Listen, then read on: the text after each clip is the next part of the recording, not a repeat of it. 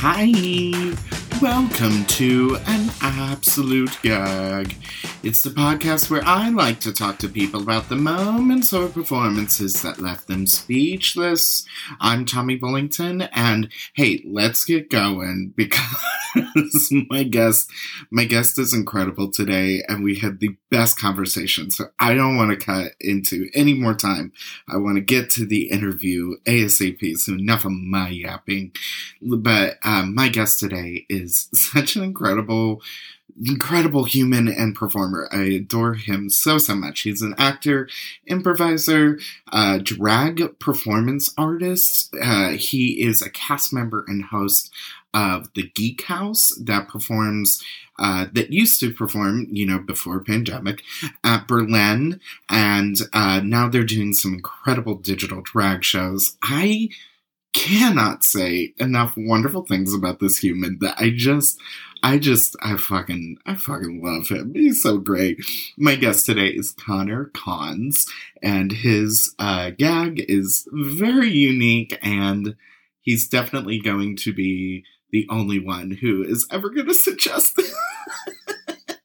it's so good. I cannot wait to dive into it. So let's go ahead and get moving. Before we get to that, let's go ahead and talk about our charity focus of the week.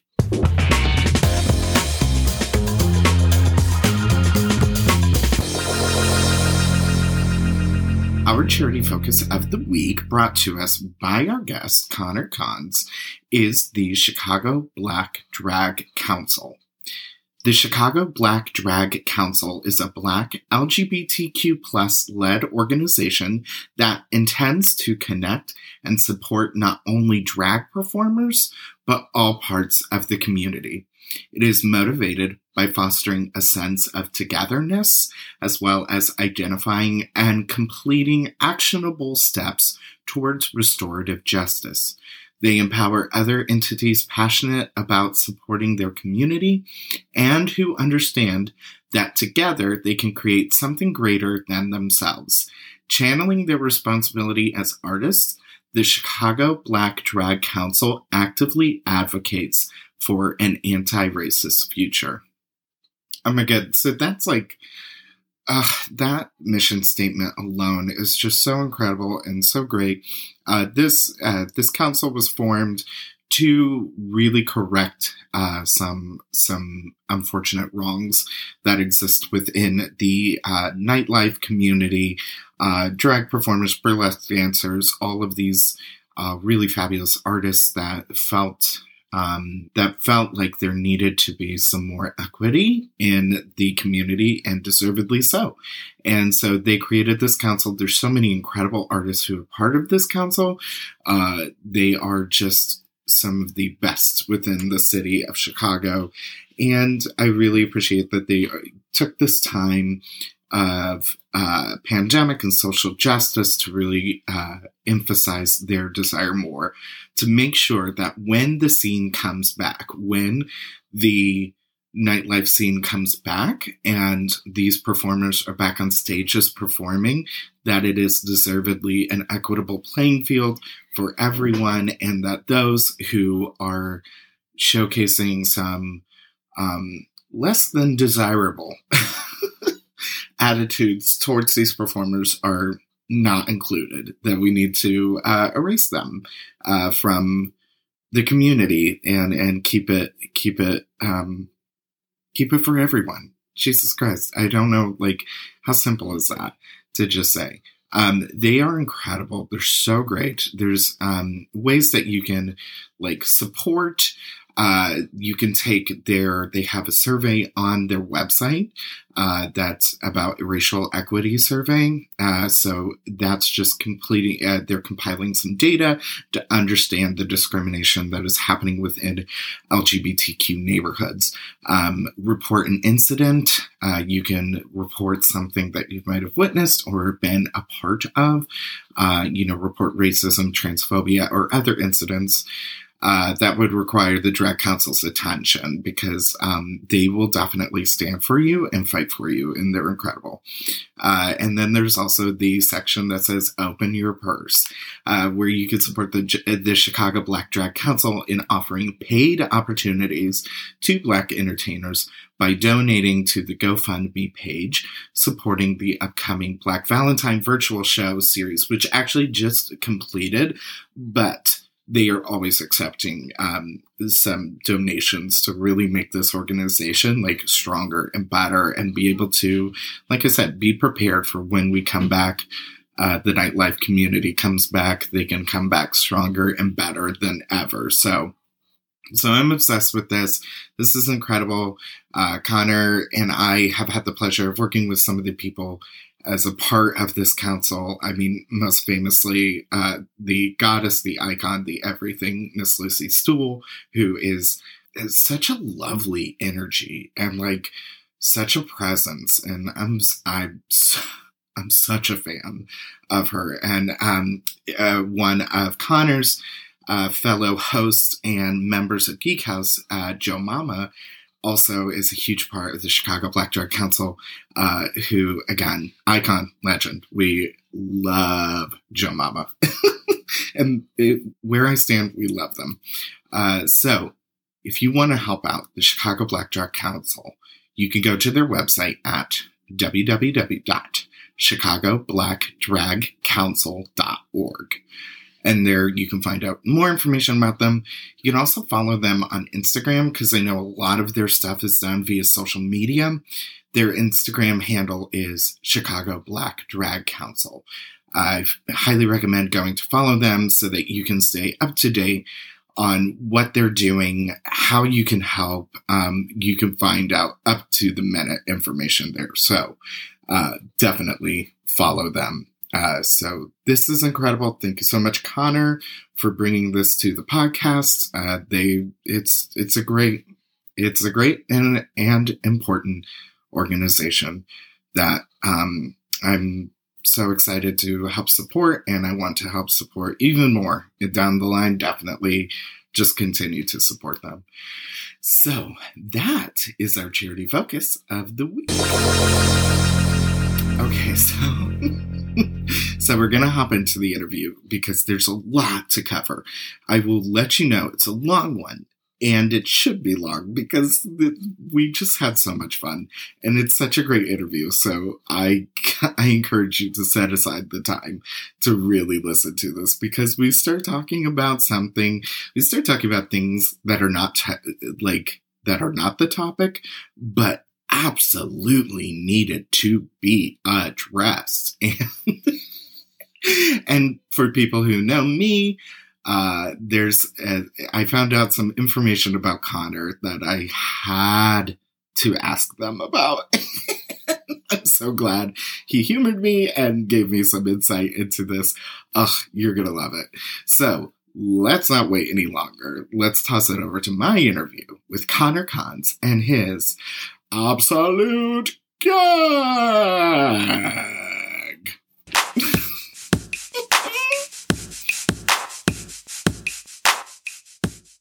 Welcome back to the pod. This is episode 26, and oh, it's time to geek out because my guest today, oh, oh, oh, do I adore him. Listen, you have seen him in stages around the Chicagoland area. He is an actor, improviser, drag performer. You can see him at Berlin with the Geek House whenever they perform those variety shows. Listen, doing cosplay, doing cosplay, and the makeup is incredible, but most of all, just the sweetest human being. Please welcome to the pod, Connor God! Hello, everybody. So happy to be here. I'm so happy you are here. Listen, we did an event right before the world shut down. Did we ever? An event that was so fun and something that I was like, this thing I think is going to be something that keeps going for a while. Yes. And I think we're going to get better and better and better at yeah. it. I can't wait to see where it goes. Uh, right into the ground is where it went. And this is that was the first time I had met you, and Uh, there are sometimes where like you meet a fellow artist and you just are like, oh, I get you, like I like you, and you are so funny and so talented and just like really smart and organized, which is not. which usually does not happen with like talented people. Okay, drag them, drag the talented people. well, No. I think I think what it really is. I thank you for all of those words. I think I'm just very easily frustrated, and so I'm like, well, look, if it's not done this way, then I'm gonna get frustrated. So I'm just trying to give myself a good life. So I'm gonna go ahead and uh, you're not gonna do it the way I want. Here we go. I'll do it. But you know what? Thank God. Thank God you're easily frustrated because it makes life for uh, numbskulls like myself much easier. Well, it's like yeah, if if the if the machine is not running correctly, it like ceases to be fun for me because Yeah. then I'm like, oh no, we need to fix that thing because then it won't be fun for anybody else. I think a lot of other people are like, oh yeah, I don't give a shit about any of that. I'm like, Ugh, oh god, it's- what a life to live. it's so like truly, it's just like there are sometimes, especially with um, not to lump everybody else into the same thing, Lump 'em. But you know, sometimes with drag performers, it's like, Mhm. uh, you know, the, the, they're not very prompt and they're and like it's kind of, you know, flying by the seat of your pants and stuff. So it's just nice to always have that human that's like, this is how we're going to do it. And this is what it's going to be. And the rest of us are like, cool. well, I think so often like drag is not um, a collaborative art form. no. And most and a lot of especially theater right or any other sort of live performance is frequently collaborative and i think drag more and more is becoming that but a lot of like drag queens are i'm the one woman show i'm the self-sufficient the show starts when i get there. Right and so it's like they don't have to be prompt because they're the whole thing. Uh, but when you start working with each other you're like wait that doesn't um, quite work the same way Uh, I have to talk to you about something. And I messaged you about this and I emailed you about this. And I'm so excited. so, before I have somebody on, I obviously like, even though I might know them personally, I'm like, I want to get to know like more about them. So, do a little Google search, do a little resume search. Uh, you, you were on a reality show as a yes child. hmm i was called Endurance Fiji. This was what season was this of the Endurance franchise? um, this was season six and um, the season that it got canceled Oh, really? You were the Yes. season? we were the final season. Uh, as much as the fans were clamoring for an Endurance All Stars, there never was one. so basically, this is wild. This is one of those moments where like I see something and it just immediately triggers. Uh so this was through Discovery Kids. Mhm. And there was a time where NBC Saturday mornings were Discovery Kids, and that was the Yes. show. And I was like, I have seen this show. And I don't know if it was your season or not. I can't remember, but because I've smoked a lot since then. But And it's like if you were, I, I feel like they're all just like sweaty generic teens. if you like did remember, I would be like, why, what, why do you have such an attachment there? Um, yeah. I'm concerned. but so it's Survivor for like teens, right? I mean, Uh, basically. yes, uh, except like you know, less of the. It's more of like okay, it's like um, field day or like some sort of um, you know children's competition, just that happens to be on a deserted island. like we were fed, we they provided us shelter, like uh, Yeah. but we did have to you know fight each other and try and make each other cry. How did you get on this show? Like, what happened? So the I mean how much time do you have? I don't know how long that episode is. So actually, my sister was also on the show. You're kidding. I am not. So my sister was on the second season and um she was eliminated the first episode. Really? So she yeah, she got the pork chop. and um, I guess we had known someone like in I'm from the Houston area, so we had known somebody who from Houston who was on the first season. Okay. and my sister was like. I don't know, felt some sort of rivalry with that girl because they were always like going out for the same things or whatever. And so she was like, Well, I'm going to get on that show too. And my sister did. And then she went home the first episode. so then my mom was like, Well, like they're doing casting for Endurance again. Like, do you want to try and do it? And I was like, Yeah, because we watched the show. And so I auditioned probably like four times. Really? Oh my god. Yeah. Like I wanted to be on this You show. were the Tina then- Burner of endurance. yes yes i was and then yeah finally like the year before i like aged out Yeah. because yeah they'll be they're like you're too old to come to this baby island the year before i got the call and they were like you know we want to um you know bring you on the show or whatever and the past like three or four seasons had been like in california somewhere. Yeah, like just kind of like in a natural park yeah, somewhere. like desert island, like desert areas and stuff like that. Mhm. Yeah. And they were like, well, we've been saving money because we want to do a big season. We're to fly you and one chaperone out to Fiji. and I was like, um, yes, yes, you are.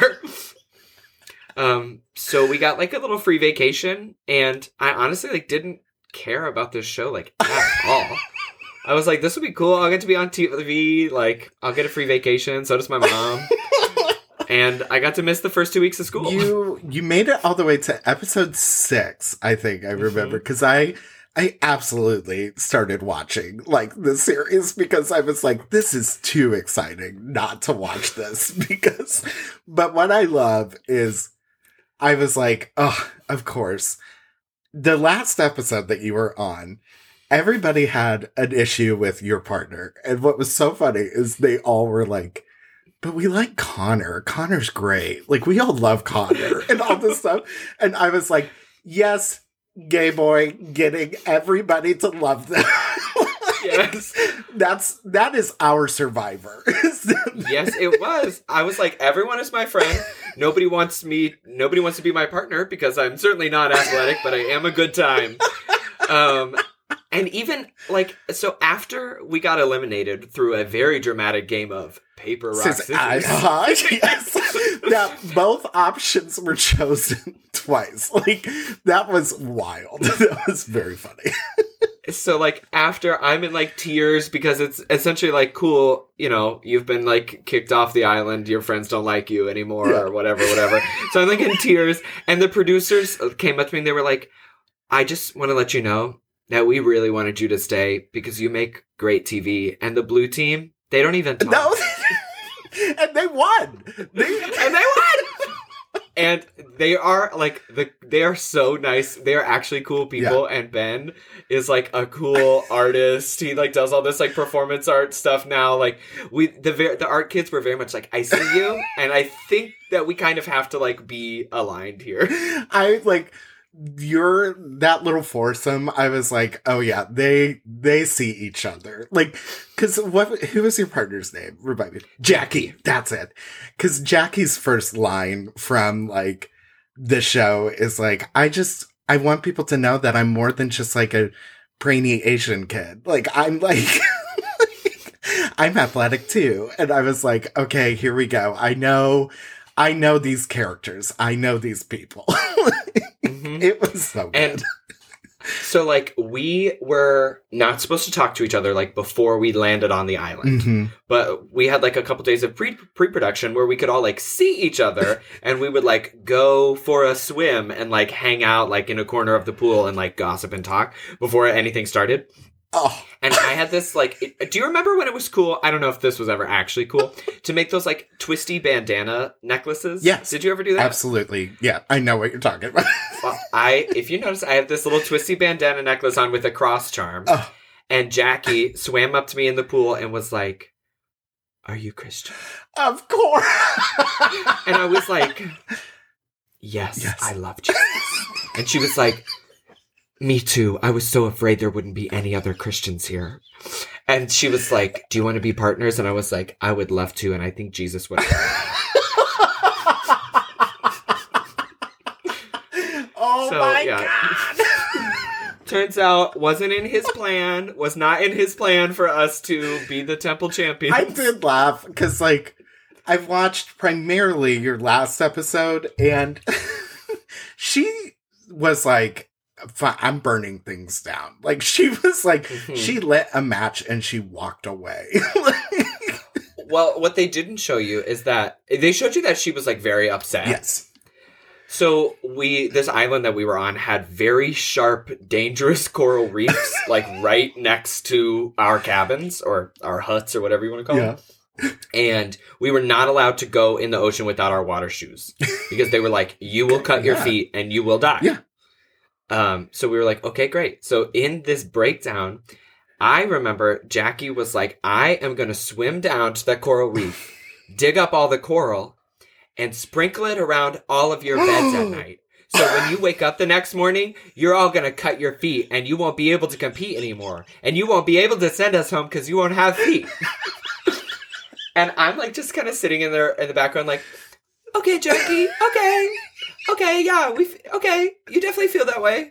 There, Yeah. there are so many. There's one moment where I think I see you go, Jackie, don't. Like you're Jackie, no. Jackie, Jackie. I I have my favorite quote. This is something that I like didn't know about until somebody showed it to me. It's in like the first, I think maybe the second episode hmm that like there's one girl who's like being kind of rude to this other like nerdy guy. Yeah. And it like cuts to me and I like kind of tell her I was like, I don't think you even know him. I think you're making snap judgments. you don't even know him at all. And then it cuts to me like in a confessional and I say, I thought Brianna was being shallow and inconsiderate and I thought she needed to And I was like You could just see that I had watched too much reality TV at this point. And I was like, I know how to give a confessional. Oh, I know what they want. You were. You were absolutely as as tons of drag race uh uh podcasts that I listen to say, you were the narrator of the season. You were absolutely the one who was the voice of the audience. It that was that was one of the most pleasant surprises I've come across recently. So thank you so much for that. You're welcome. Um, you know, the pleasant surprises I come across probably every two weeks, I get a message in my inbox that somebody's like, "Are you Connor from Endurance Fiji?" Like it's just one per. It's Yeah. like a very low, but still it's steady. It's steady. And somebody was like, "Can I do an interview?" And I was like. Well, of course you can. Oh, you want to interview me about my reality show? Like, I am still clearly like riding the high. I, I still like try to underplay it when people ask me about it. I'm like, oh yeah, it was, I mean, it was high school, like, which clearly just means like, oh, that's still a big deal to you, isn't it? I'm like, I was on TV. I was on TV. that is so incredible. Oh my god. I, what I wouldn't have given to be on a reality show when I was a kid, but like my mom thought they were all evil, so Well, they couldn't. probably were. The real, another real gag of it was when I, so I had to unenroll from school Oh. because it was filming during the first two weeks of school. Oh, interesting. Okay. So I unenrolled so I didn't have two weeks worth of absences. um, and then I mysteriously I couldn't tell anybody where I was going. so I'm just not there for two weeks. And then I come back and I am, you know, the viewers cannot see right now, but I am the color of like a, a cave newt. I am a salamander in my natural state. I come back and I am brown. And people are like, What- What's Where- what's going on? Like, where were you and why are you so tan? and I was like, oh, well, we, yeah, we just like went on vacation. And people are like, where'd you go? And I was like, LA. They were like, well, why did you take vacation the first two weeks of school? And I was like, we just, the, the flights were good. Like, couldn't tell anybody. And everyone was like, Okay. Um, but we had a premiere party the night of homecoming, and we watched the the first episode in my driveway on a big projection screen. Oh my god. this is oh my god. This is incredible. I would everything you were describing. I would absolutely do times a thousand. Like So what happened when like people figured out? Like what what was the reaction then? So there was like a a cast release, Yeah. right online, but none of we were all in high school at this point. Like we didn't really watch the show. Yeah. Came out on Saturday mornings. um, so I like tried to like make it a reveal to my friends. I was like, I can finally tell you where I was. I was filming Endurance, and they were all like, "What is that?"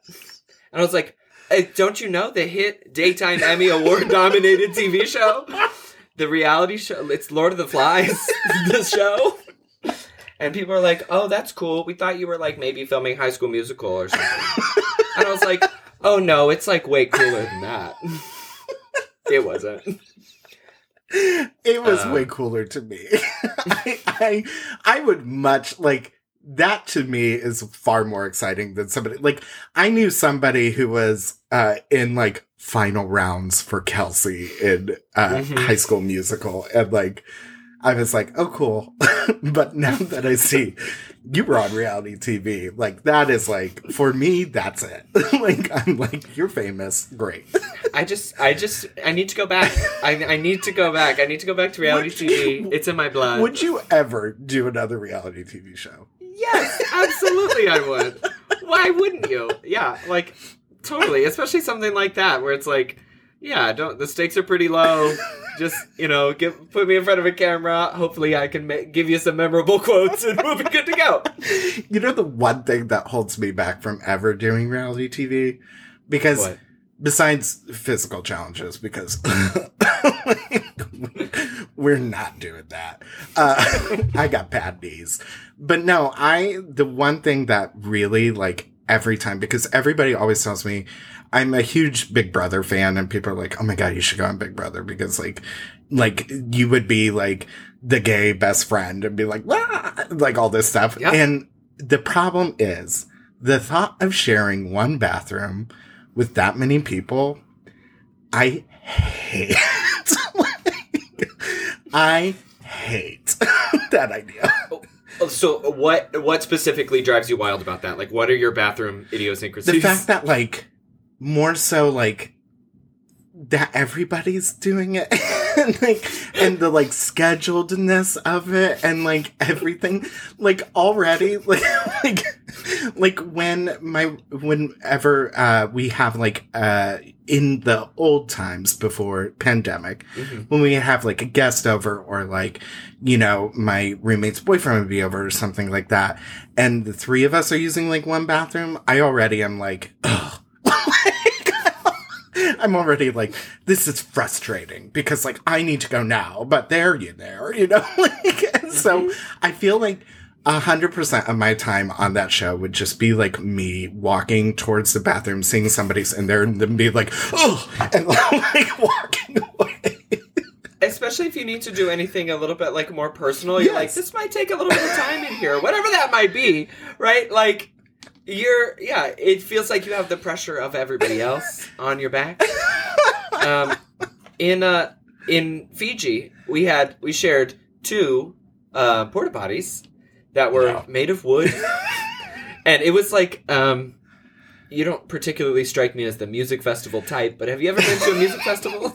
I am wearing tie dye. Uh, no, I've never. I uh, the oh, the closest thing I've been to that's a music festival is, uh, and I think you might connect on me th- with this. I don't know. Uh, have you ever heard of a little band called the Newsboys? Uh, have I? they once upon a time did a concert called the Love, Liberty, and Disco Tour. Where, where they, they performed in a blown up like dome that was in these mm-hmm. like mega church like parking lots. And mm-hmm. like that's the closest I've ever been to like a music festival. You, you know where I saw the Newsboys? Astro, this shirt that I'm wearing right now. I okay. Also, this is something about me. Every time my computer starts up, Yeah. it plays that chord that sounds like the opening note to their song "Reality." Oh, yeah. every time my computer starts off and it's like dun dun dun dun dun dun dun dun dun. It gets stuck in my head, and I'm um, like, get out of here. I once, I once went to like, oh, this is we're getting into religious trauma era territory right now. but me, I will be back to record an episode on Breakfast in Hell. I will be back. Oh my god! I will be back. I totally forgot about that. And now you just reminded me. Oh my God. Well, so uh, there was one time where I went to, um, because growing up in Indiana, of course, there were a ton of like religious conferences and stuff like that. And we had the Alive conference that I went to. And it was like two days, like, or two nights, three days, downtown Indianapolis. And for some odd reason, I don't understand this they would uh, like it would be speakers and like musicians and like a huge deal. They had the most extreme pyrotechnics that would just randomly go off. And I was like, what the fuck is happening?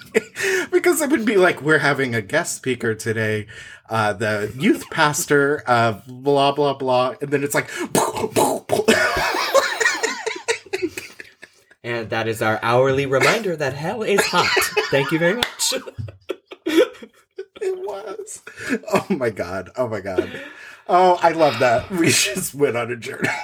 okay. Yes, we did. One last question about endurance, and then we'll get into our topic, I promise.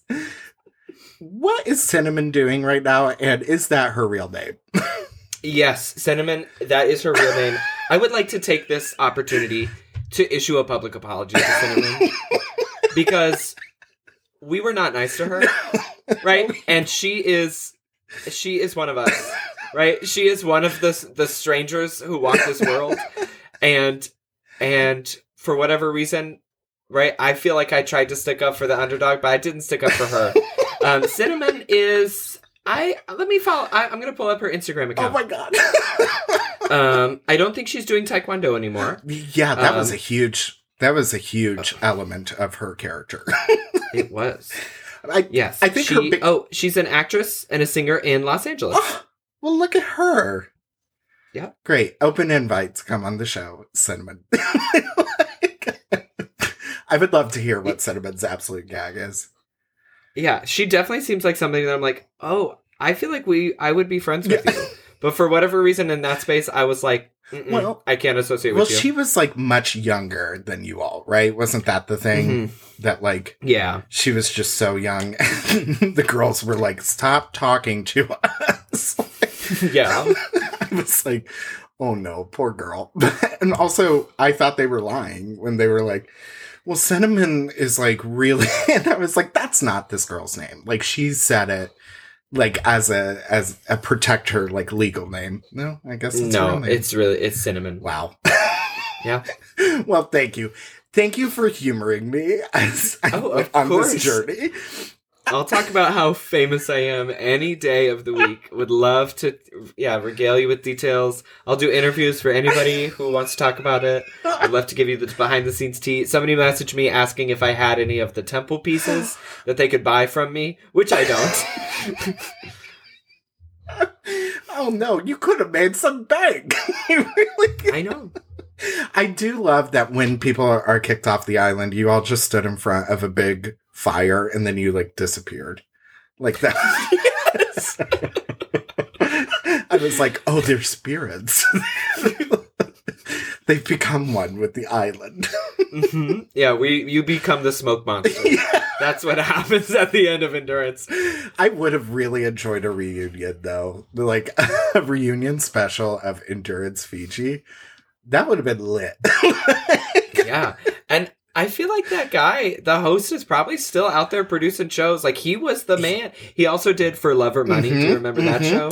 He did that He- one. I don't know what else he hosted something on Disney Channel. I recognize him. Hmm. Um, also because like I think he was one of the first like like crushes I had that I couldn't put into words why Yes. I liked him. I just was like, I like him. I was watching old episodes of Project Runway, like at the beginning of the pandemic, Uh-huh. and I was having those feelings where I was like, "There's that guy," and then I was like, Oh, That's what it was. Oh, okay. And I'm like, yeah, I just didn't have the words for that, but I realized that I was very attracted to you, and I did not know that. Okay. It's like for me, uh, a a Survivor reference for anybody from Australia, season two, Colby. Uh, when I was like, Colby's my favorite. And like, he seems like a really great guy. And little did I know that I just was like, he's so hot. Right. oh, anyway. Okay. One last thing before we hop into our topic. You've been, you've uh, brought it up a couple of times, but I'm just curious. What are your thoughts about Drag Race right now? How are we feeling? This is my Drag Race minute. I'm just putting this into every episode now. Drag Race Minute. I mean, I love that it's been such a fairly consistent aspect of our pandemic experience. Is that like we always have Drag Race with us? It's our digital best friend. Um, yeah, I feel like season 13 is, I'm loving it. I'm loving the Chicago representation. Yes. It's a little bit long. Um, yeah, and it feels like we, a lot of us are like potentially like pulling from the same pool of references. Oh, yeah. Right? It feels like there's a lot of overlap. And that's not to say that anybody's unoriginal or like this person did it first, but it's just like uh, something of note that there is so much overlap. UK season two, blowing my mind, rocking my world, everything I've ever iconic. like it is, it is absolutely iconic. And since we're talking about it, I'm just going to say it now. It was going to be one of my gags of the week, but I just have to say it now. Um, Okay. UK Hun, like,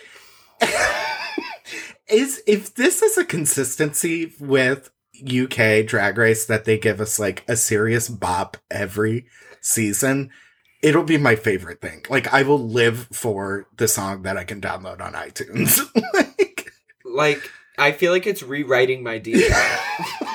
like, I feel like I'm gonna like look at my birth certificate and it's gonna be like ding dang dong, like because I'll like be in the shower and I'm like, oh yeah, ding dang dong. Yeah. I'm like, what the? What does that mean?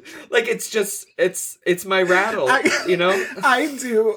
Like, I'm in the shower and I'm like, UK Hun.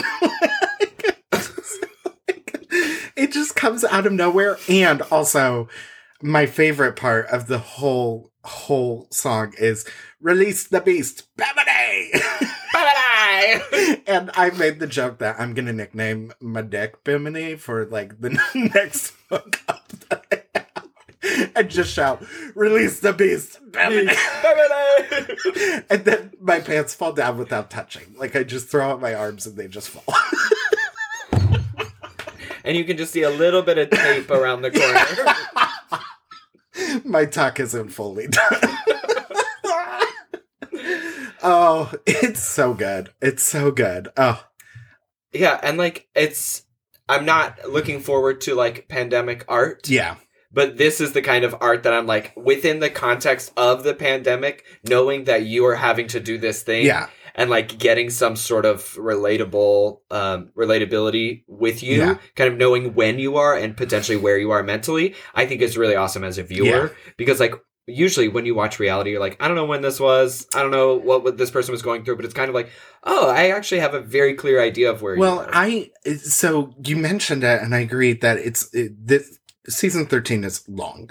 I made uh I Instagrammed and tweeted a photo of an old movie starring Desi and uh Desi Arnaz and Lucy uh, Lucille Ball, and it was called Too Many Girls, and I was like Drag Race season thirteen, like and I just sent that out because it's true. I just feel like there are too many girls there may be one too many with two T's that's like in this show that I just need need not in the show anymore. But and I do feel like I love though that they're giving us um really fleshed out like narratives of these girls, right? It Right. doesn't feel like anybody is really getting the short end of um the disco stick. well, it's like I maybe you can relate to this too as an artist and stuff as a performer, but like then it hit me that I was like, they have they have nothing to go back to. Like that's the thing.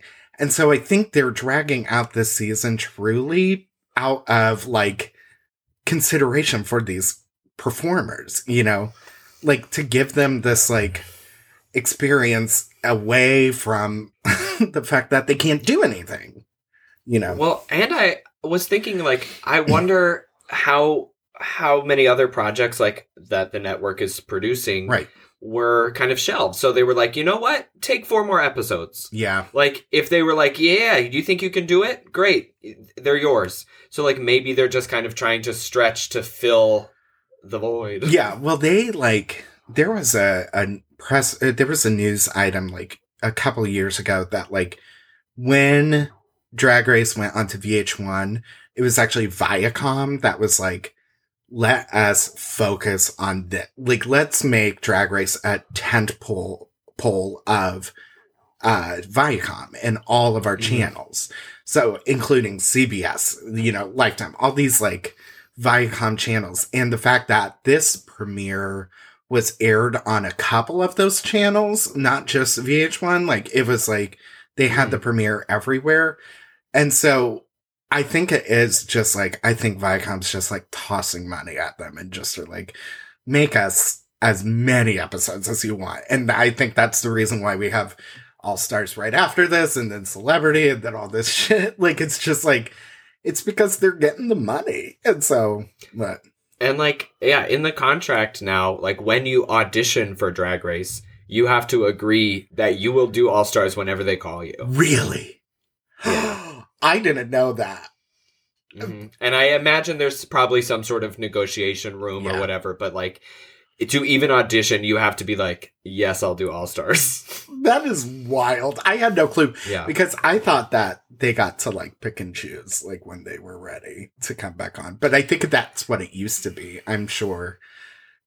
And I'm sure there is some sort of like, you know, if you've already signed a contract somewhere else, or Yeah. you know, I imagine that like uh that, but they intentionally like put that leverage on like you are kind of ours to do with as we please for a little bit. That's wild because, uh, you know, with rumors of who's all on All Star 6, there's one girl on there that I'm like, oh, isn't she like contracted to another show now? And so I'm wondering, Wait, wait, wait, who? uh, Eureka. Uh, oh, okay. and sorry, I didn't mean to react that way, but that's just how I react with her. And like, That's all right. but I figured she's now with HBO and we're here that I'm like, so wait, is she avail? Can she do that? You know, I don't know. Yeah. But anyway, I don't know either. Anyway, well, thank you for those thoughts and opinions. I'm just Yeah. gonna every episode now. I, for the past few weeks, I just have had somebody who's in, who enjoys Drag Race, and I have to be like, what's going on? Uh, who are your winners, real quick, for uh 13 and UK? Um, for thirteen, I feel like um, I'm, I, I mean Simone. Yeah. Um, I, but I kind of feel like that's a boring answer. but like, um, and I feel like I was really into Utica. Like, at the, I feel like I would love to see a Utica show. I don't know if I'm loving Utica on Drag Race. Sure. Like I would love to see her in her element, but in these challenges, I feel like something is not translating for me. But like, um, I yeah. mean, she's the first queen to be uh retweeted and photos put up by Vogue. So like yeah, I mean, she is something like really special, but I agree with you that I think she's having kind of like an identity crisis where she's starting to feel the pressure of the show. And even with the girls around her, like that, that's such a very small moment. But when she says about Tina, like far away, she's like, Oh, that wig makes her look small. And like Olivia Lux is like, say that louder and say that to him. And she's like, yes, Tina, that wig makes you look small. And they all start giggling and stuff. And like, I was just like, maybe that's not her. Like, let's all just let Utica be Utica. It is,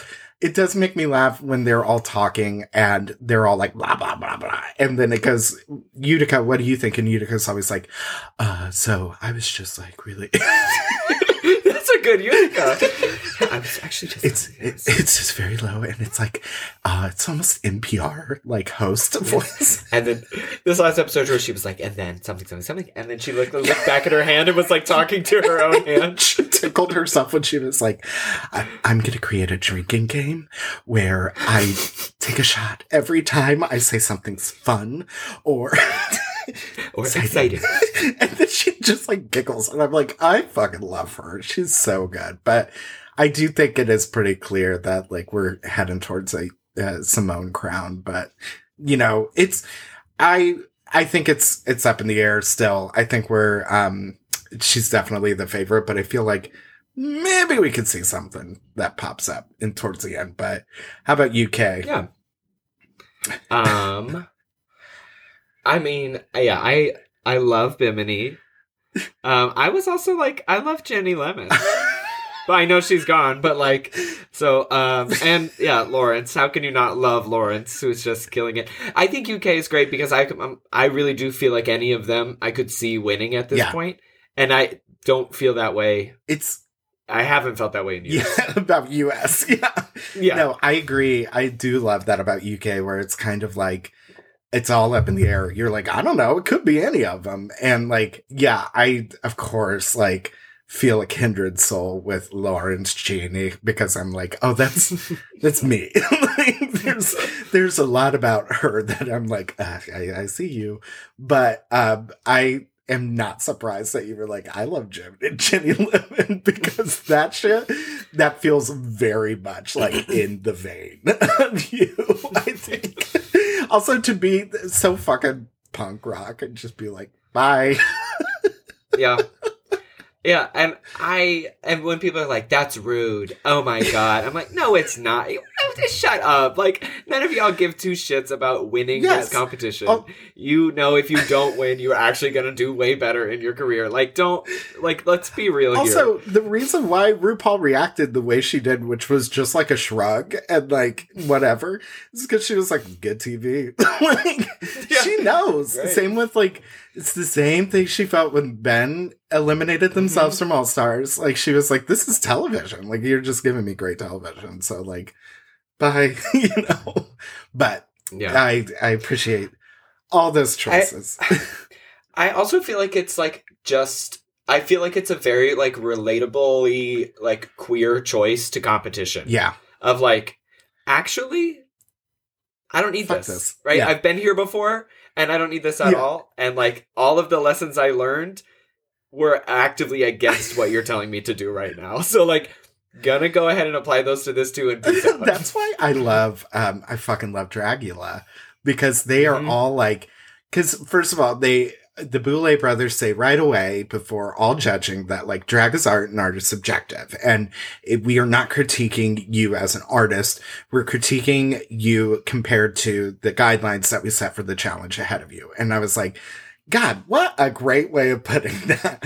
But like the fact that like those, those uh those contestants are the artsy artsy gals who are like Did very the- sensitive. And i enjoy that. Did you watch the Halloween special? oh yes. Oh That was like hands down the best episode of drag television Ever- we've ever gotten. ever gotten. By the way simone is in it. In the beginning uh at the party uh that they're having simone appears like briefly. Yeah. Okay, going back to rewatch it. But like it's it, it, it it's like all the great things about Dragula, and I the thing that I really don't like about Dragula is like the fear factor yeah element. yeah Like I get it, but I like I I do not subscribe to the idea that like do this and we will break you of your fears.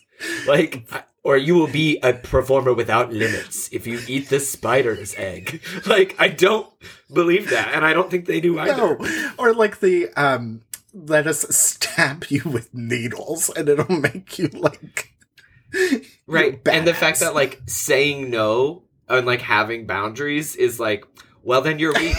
and you're like, no, I'm not. I don't want to get a tattoo that says like I fucked a pizza. Like that doesn't make me weak. That makes me rational.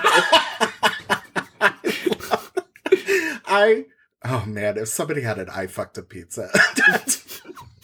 Would live. And also Dragula has one of the best reality show quotes that nobody knows about, which is in the the most recent season when Maddelynn Hatter gets put in the bottom again, and it's the like Dungeons and Dragons like uh, LARPing kind of theme. Mm-hmm. And she grabs one of the producers and she says, I told you I would do the show, but only if you treated me with respect. And she's like, I refuse to do this. And the guy says, Maddelynn, please think about the big picture. And she goes, Fuck the big picture, Clint.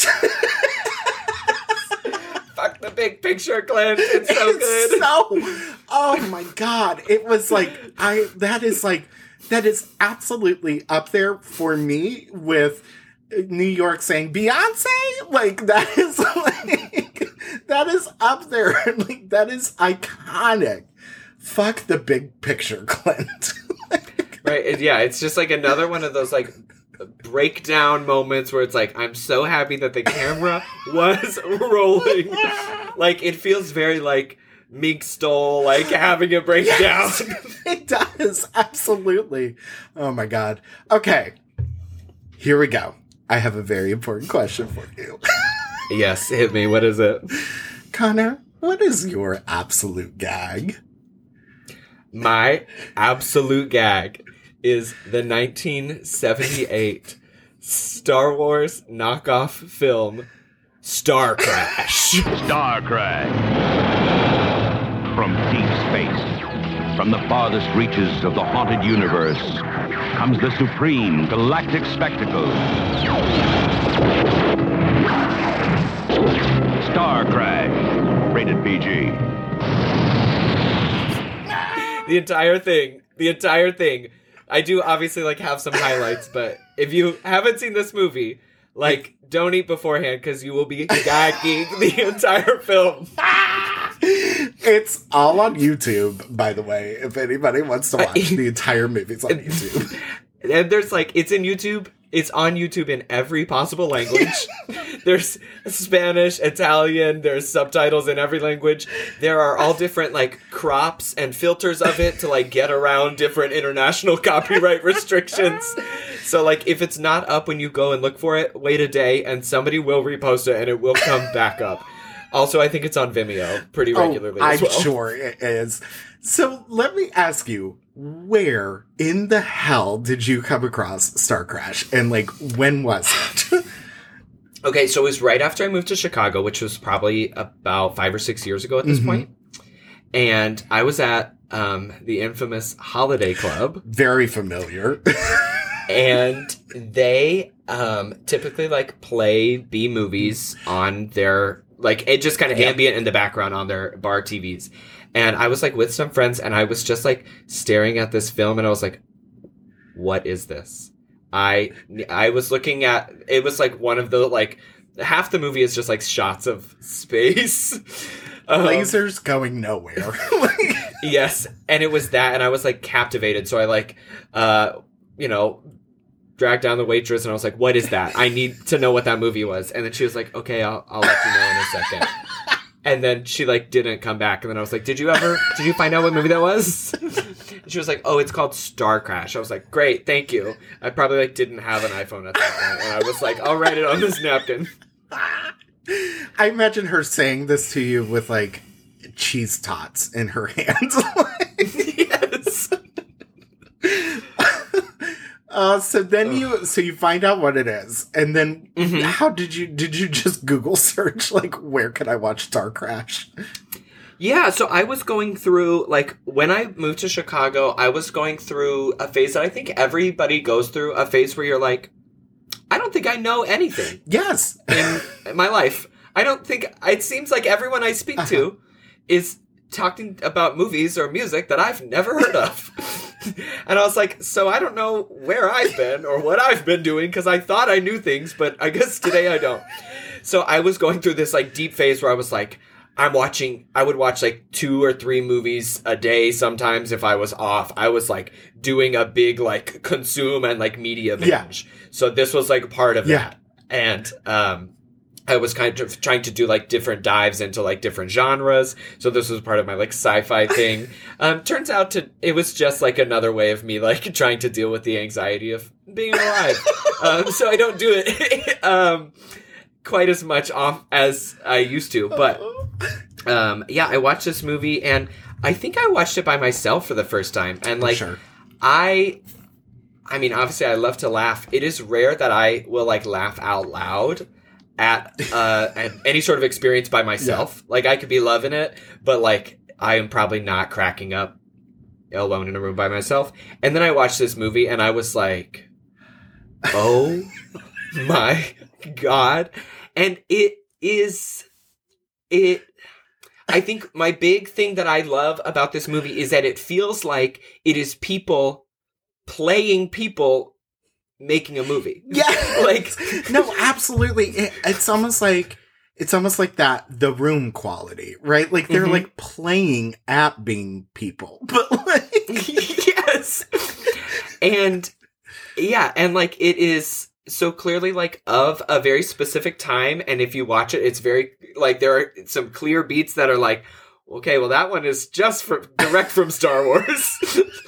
um which is interesting cuz like apparently it was they started production like before Star Wars. right. So like it's got also like big like Flash Gordon vibes Yeah, but some of the many, many, many narrative elements that are at play here. Well, did, Um, I think I heard this um, because you said this, and I was like, absolutely, we need to talk about this.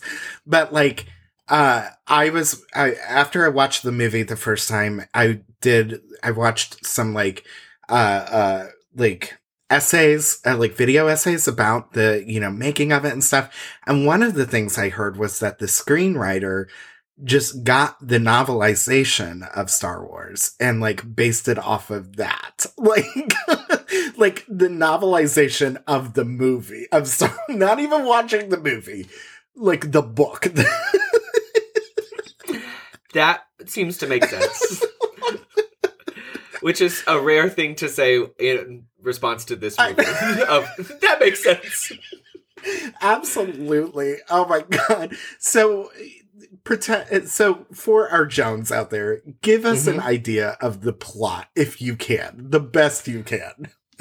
Absolutely, I can. So the plot claims to center around a character named Stella Star, Which is who is either a porn star or a drag queen. I cannot decide. And like the best thing is you don't find out her name until like 20, 25 minutes into the movie. Like you've seen her like doing stuff and then she like gets a call from someone they're like, Stella Star. You and you're like, wait, oh that's Who's you? that? You're Stella Star? And then it kind of like close ups and you see that she has on star earrings. Okay. And you're like, ah, right. oh, okay. Okay. That's okay. So the plot centers around Stella Star and her friend, um, uh, what's his name? Akton.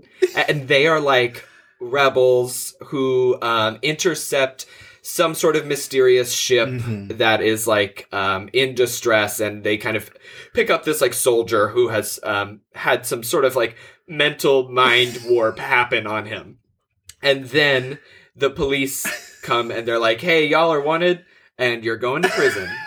Out of Uh, so then, yeah, they go to prison for all of 12 hours. um, and then the Emperor releases them from prison, who is uh, delightfully played by Christopher Plummer. Such a shock, by the way. He accepted the role because they were filming in Rome and he's always wanted to go to Rome. I saw that! It's like, I think, I, I just love the honesty I about that, of like, yeah, I want to go he was there for three days. He spent three days filming this movie, and it yeah, is very obvious. that yeah, he's not in it very No. much. Um, and so they're let out of prison by the emperor, who says um, that the ship they intercepted was an imperial ship that was trying to take down um, Emperor. Or, I'm sorry, Count Zarth Arn's um, evil weapon that could be disguised as an entire planet. So he's like, I will release you from prison forever if you can help find us this weapon and also my son, who is who has now disappeared. So that's kind of like the inciting incident that happens. Also, like 30 minutes into the film, there's like several other sequences that happen first that like don't make they any sense. they like land on this like Amazonian planet, and okay, that is. I have two favorite sequences. The Amazonian sequence is my favorite sequence of the film. Can I tell you my favorite part of the Amazonian planet? The t- two parts that really just tickle me. She is so Stella's like captured by them, and uh, Stella is also on this planet with uh, a robot android named. All I know is L. What's this like? Is that is it just L or like? It's a spelled out E L L E, like Elle Woods. like no, it, you'd think it would be like L ninety eight forty eight or something. It's It's, just just, L. L. L, for some reason, and it's never explained, has a southern dialect. Sounds like an old prospector. yes. so anyway, anyway, Stella gets captured, and they it is one of seven fake out Elle deaths in this movie. Like he's like beaten up, and she's like, "Oh, he's dead," and so she gets captured, and then she's fighting with a bunch of these Amazonian women, and one of them in an ADR just goes, "Don't make us kill you."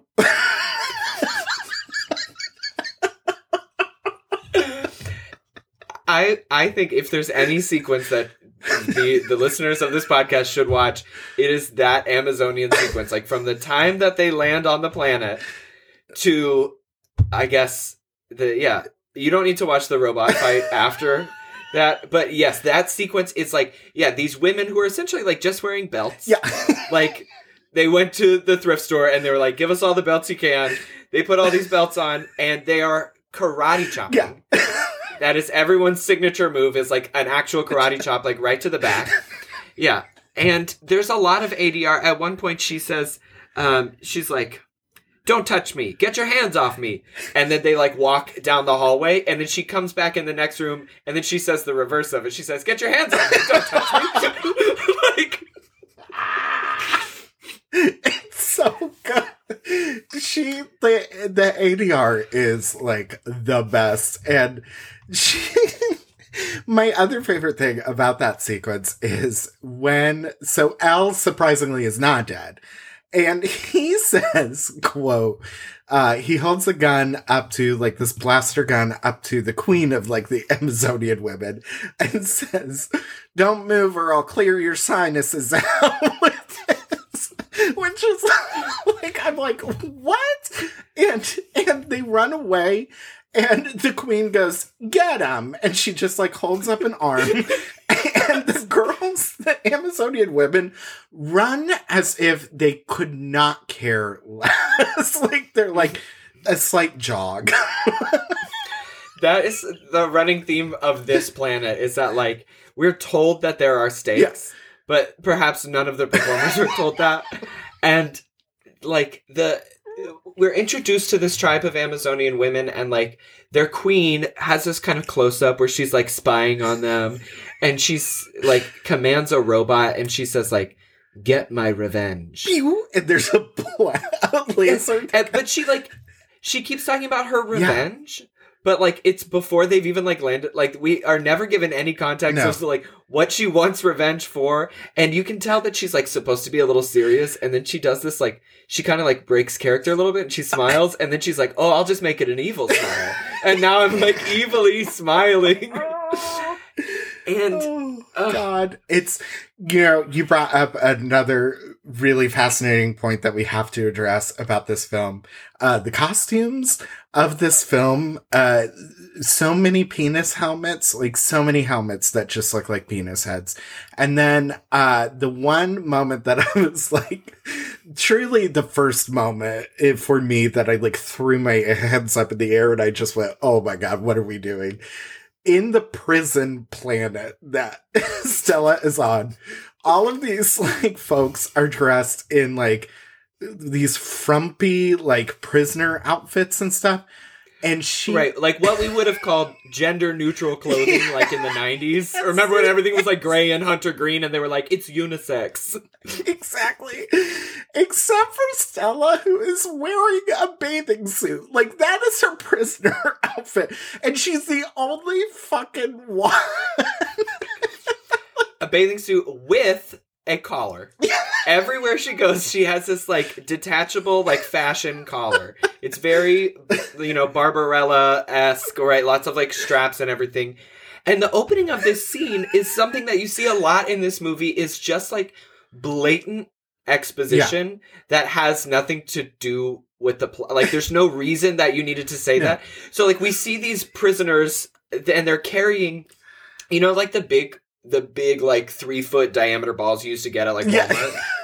And they're carrying those like on these stretchers and there's a guard who's saying like whatever you do don't drop that radium. That is radium. You need to deliver that It's radium. very important. Be careful. yes and he like he's working so hard to let you know that that is not a beach ball. It's actually radium and it doesn't have much to do with anything but they are letting you know.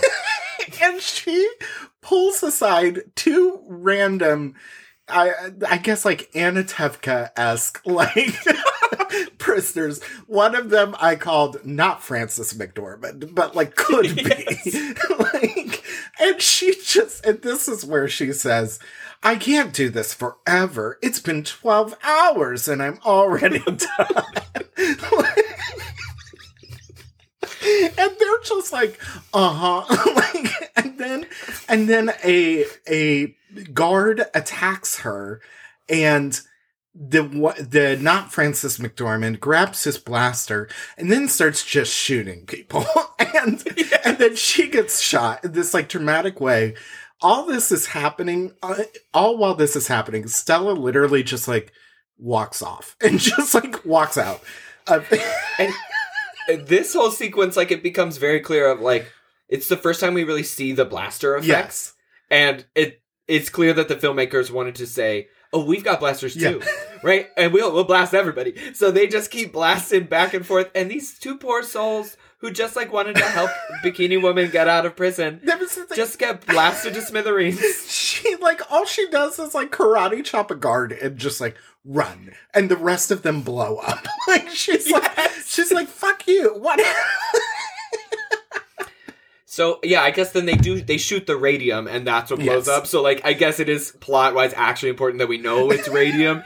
this whole scene takes about three, three minutes. minutes and this is like her epic like prison sentence like this is what she's supposed to be like spending for the rest of her life Now that we're talking about it, I'm thinking that maybe like the longer you stay in this space prison, Mhm. maybe the more clothes they give you. It's kind of like a reward for good behavior of like, oh, here's your five year jacket. you know, so like everybody, maybe when they come in, they're starting in bikinis, and these are all just kind of like the really hardened prisoners who are fully clothed. at my day job we have a five-year jacket so you, you saying that i was like yeah probably makes sense I hope you don't have to go to your day job in a bikini when you first start, unless you want to. I mean, cool, well, we're it. work from home, so uh, basically, I whatever I should be. So I'm looking like through my notes. I watched this movie again this morning, and uh, right, right above where we talked about the radium scene, um, is probably one of my favorite things, qualities about this movie. I just wrote the sentence: "They had ideas." right, the filmmakers Yeah. had a lot of ideas, and they're doing a lot with it, and I mean a lot. Uh, they, the, so uh, one of them that I was like, oh, they really tried this. Like, this is interesting.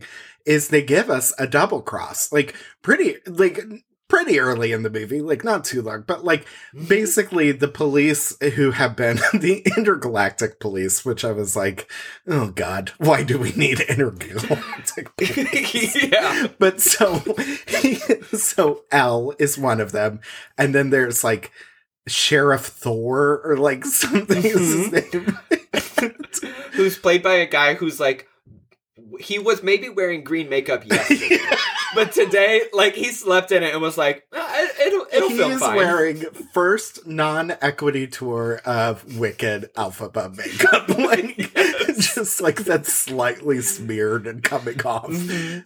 from CVS day after Halloween.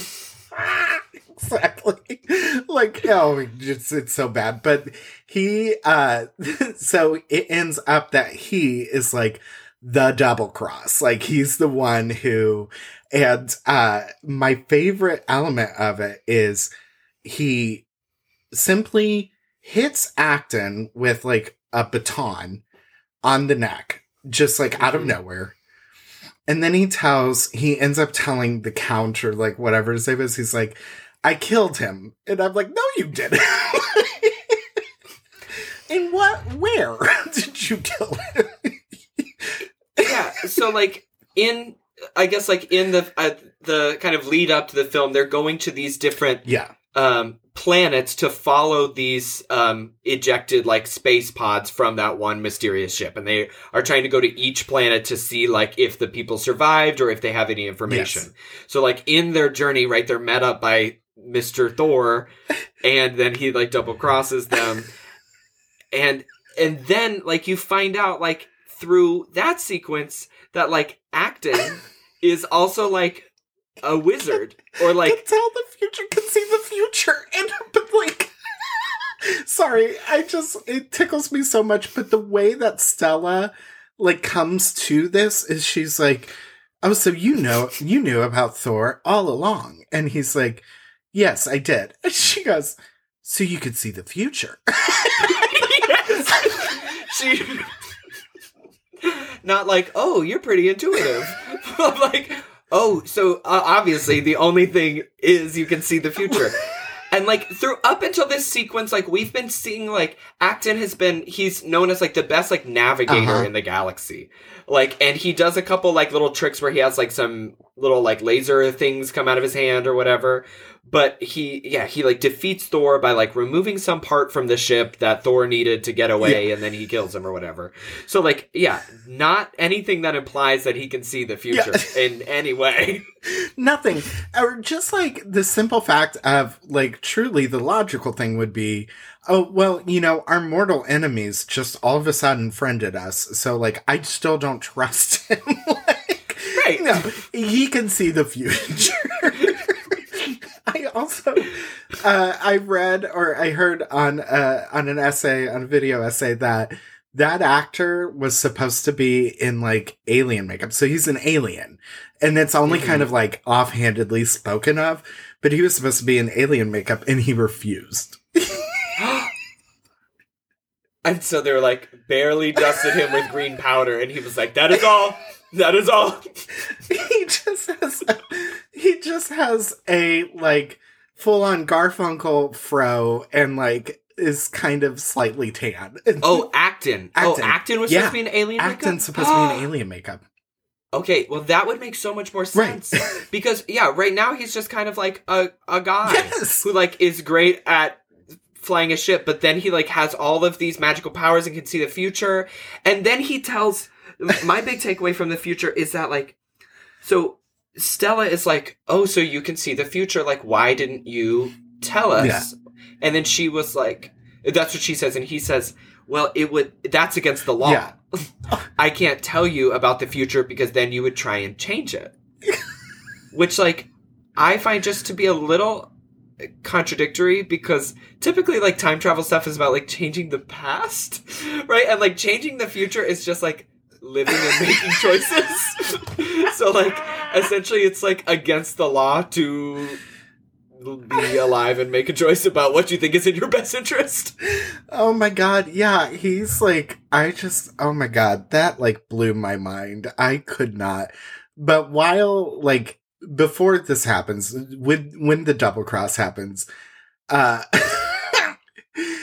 uh Elle and Stella are out in this like clearly Hoth planet, like very like all snowy and everything. And there is this like when they find out that Thor double crossed them and he's like, I'm leaving you out there to die. They cut to this shot of Stella and this android like walking like Charlie like Linus and Charlie Brown like sad, like kicking the like snow. And they're just like, Oh, I can't believe he double crossed. I can't believe he left us to die.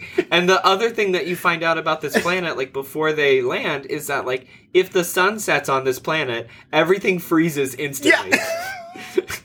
and keep in mind, uh, Stella is she does have on a few more clothes in her bikini, but she has on no like headgear. She's like full like Hair. blown out feathered hair, and she keeps being like, "Oh, my feet are so cold. My feet are so cold." I'm like, "What about your face, girl?" I can't even stand outside in the snow without like snot immediately just like freezing. I was like, a girl.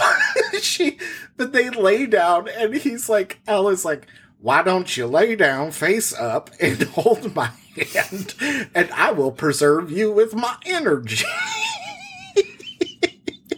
Yeah. So then they have this kind of like, we will greet death with bravery moment. They like both lay down and they're like, well, hopefully someone comes and saves us while we're in potentially eternal cryo sleep.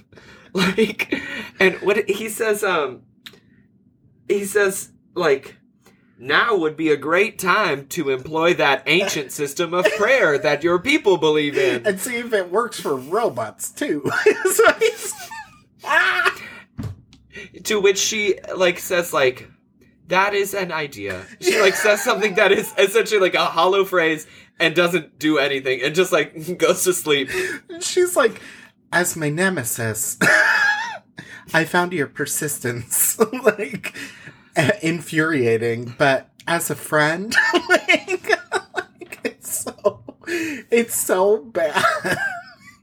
It like it is yes so delightfully bad. Like i encourage everybody watch this. If you if you have anyone in your home with you right now watch this with that person. Or have a watch party with somebody. Because this movie is something that like needs to be shared. As you can see we're like struggling to recap it with logical sense and can't. reasoning because there's such there's a a quickness to the movie Yeah. that like everything just it happens and then it's not happening it's an anymore. hour. It's like, an hour and a half long. Like it is like that's in and out.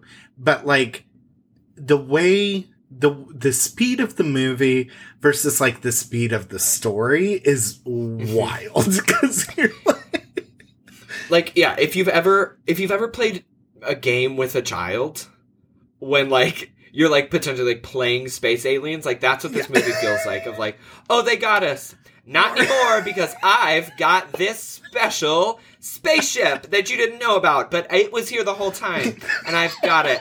Now there's only one more missile super missile like they're just they're doing it there's a lot of verbal like speaking it into existence. You don't see it but they're telling you about it and you're like yeah.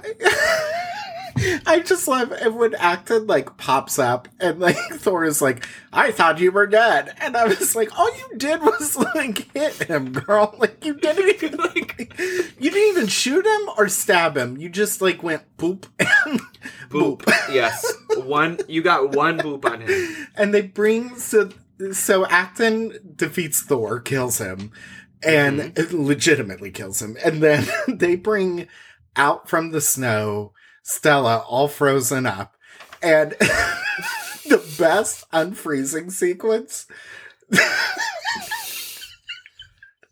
like it yeah so he essentially like microwaves her with his mind. And like if you've ever been really really hungry and had trying to like defrost like some frozen meat or something that you're like okay i cannot cook this until it is thawed that is what watching this sequence is like. Because they use like kind of some dissolvey overlays Uh-huh. but they use approximately 15 of them. Like there are 15 five second transitions where she's like completely frozen then she's Not- 90% frozen. 80% And then once we get to like her like wet, like she's like wet, but she still has on all of her makeup, and then they're like, "Oh, she's saved," and then she sits up, and the hair is blown out. And she just does this little smile to Akton, and like that's it. and so she's played by um it's caroline uh Munro? Yes, and she like has a remarkably wooden delivery in this whole whole. movie and like they still choose to like feature a lot of shots of her just being like and like she will just like l- uh, look over to something and you kind of never see what she's looking at you never really see what she's reacting to the I, the editing i feel like is another thing that really sings about this movie in a way that i've never seen editing be so noticeable oh, So then they go onto a caveman planet Mhm. where literal like Neanderthals live. Well, yeah, and before they do that, do you mind if we go back? No, they do this.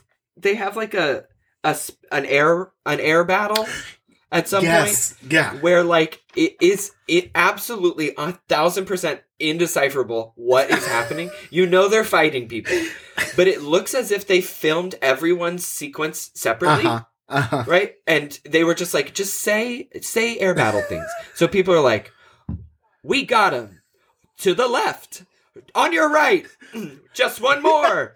And they're all like kind of saying that, and then it's interspersed with like clips of ships zooming around, like, and they at one point they're like, just one left, Yeah. and then they're like, five of six down. You're like- yes, that she goes, Five of six are down. and they had just got the last one and then he's like another on your right and then uh, finally at some point somebody it's just a close-up of someone and they're like we've done it and yeah so they have to kind of pronounce like we achieved the goal what was the goal not sure but it has been finished. Next and act. Akton like delivers this like like battle cry cheer of just like aha! Like after that, like and you're just like what is happening? You have no clue. and it could be it could be it is so generic Yes. and like at any point that shot could have been used as long as they're like in the spaceship and it would have made sense. It's like i really does feel like this movie was just like puzzle piece together of like okay well what do we have we'll adr the rest truly oh my god but so they go to this caveman planet and this is i think the seventh and final death of Elle. like Yes. he gets he gets torn apart by a bunch of Neanderthals, and Stella Mhm. gets captured, and they're at this like bonfire, and this thing pops out of nowhere and starts shooting lasers and like killing these Neanderthal cavemen out of nowhere. he's in like a golden it looks like creature from the black lagoon yes. It's like a creature from the Black Lagoon mask, but it's entirely made of gold with like holes in the eyes, and it shoots out purple lasers. oh my god! And then yeah, so he's kind of like this character that kind of pops out of nowhere, and then he like takes off the mask, and who is it? It's David Hasselhoff. It's David Hasselhoff. and both he and Akton have these perms that like one can only dream of.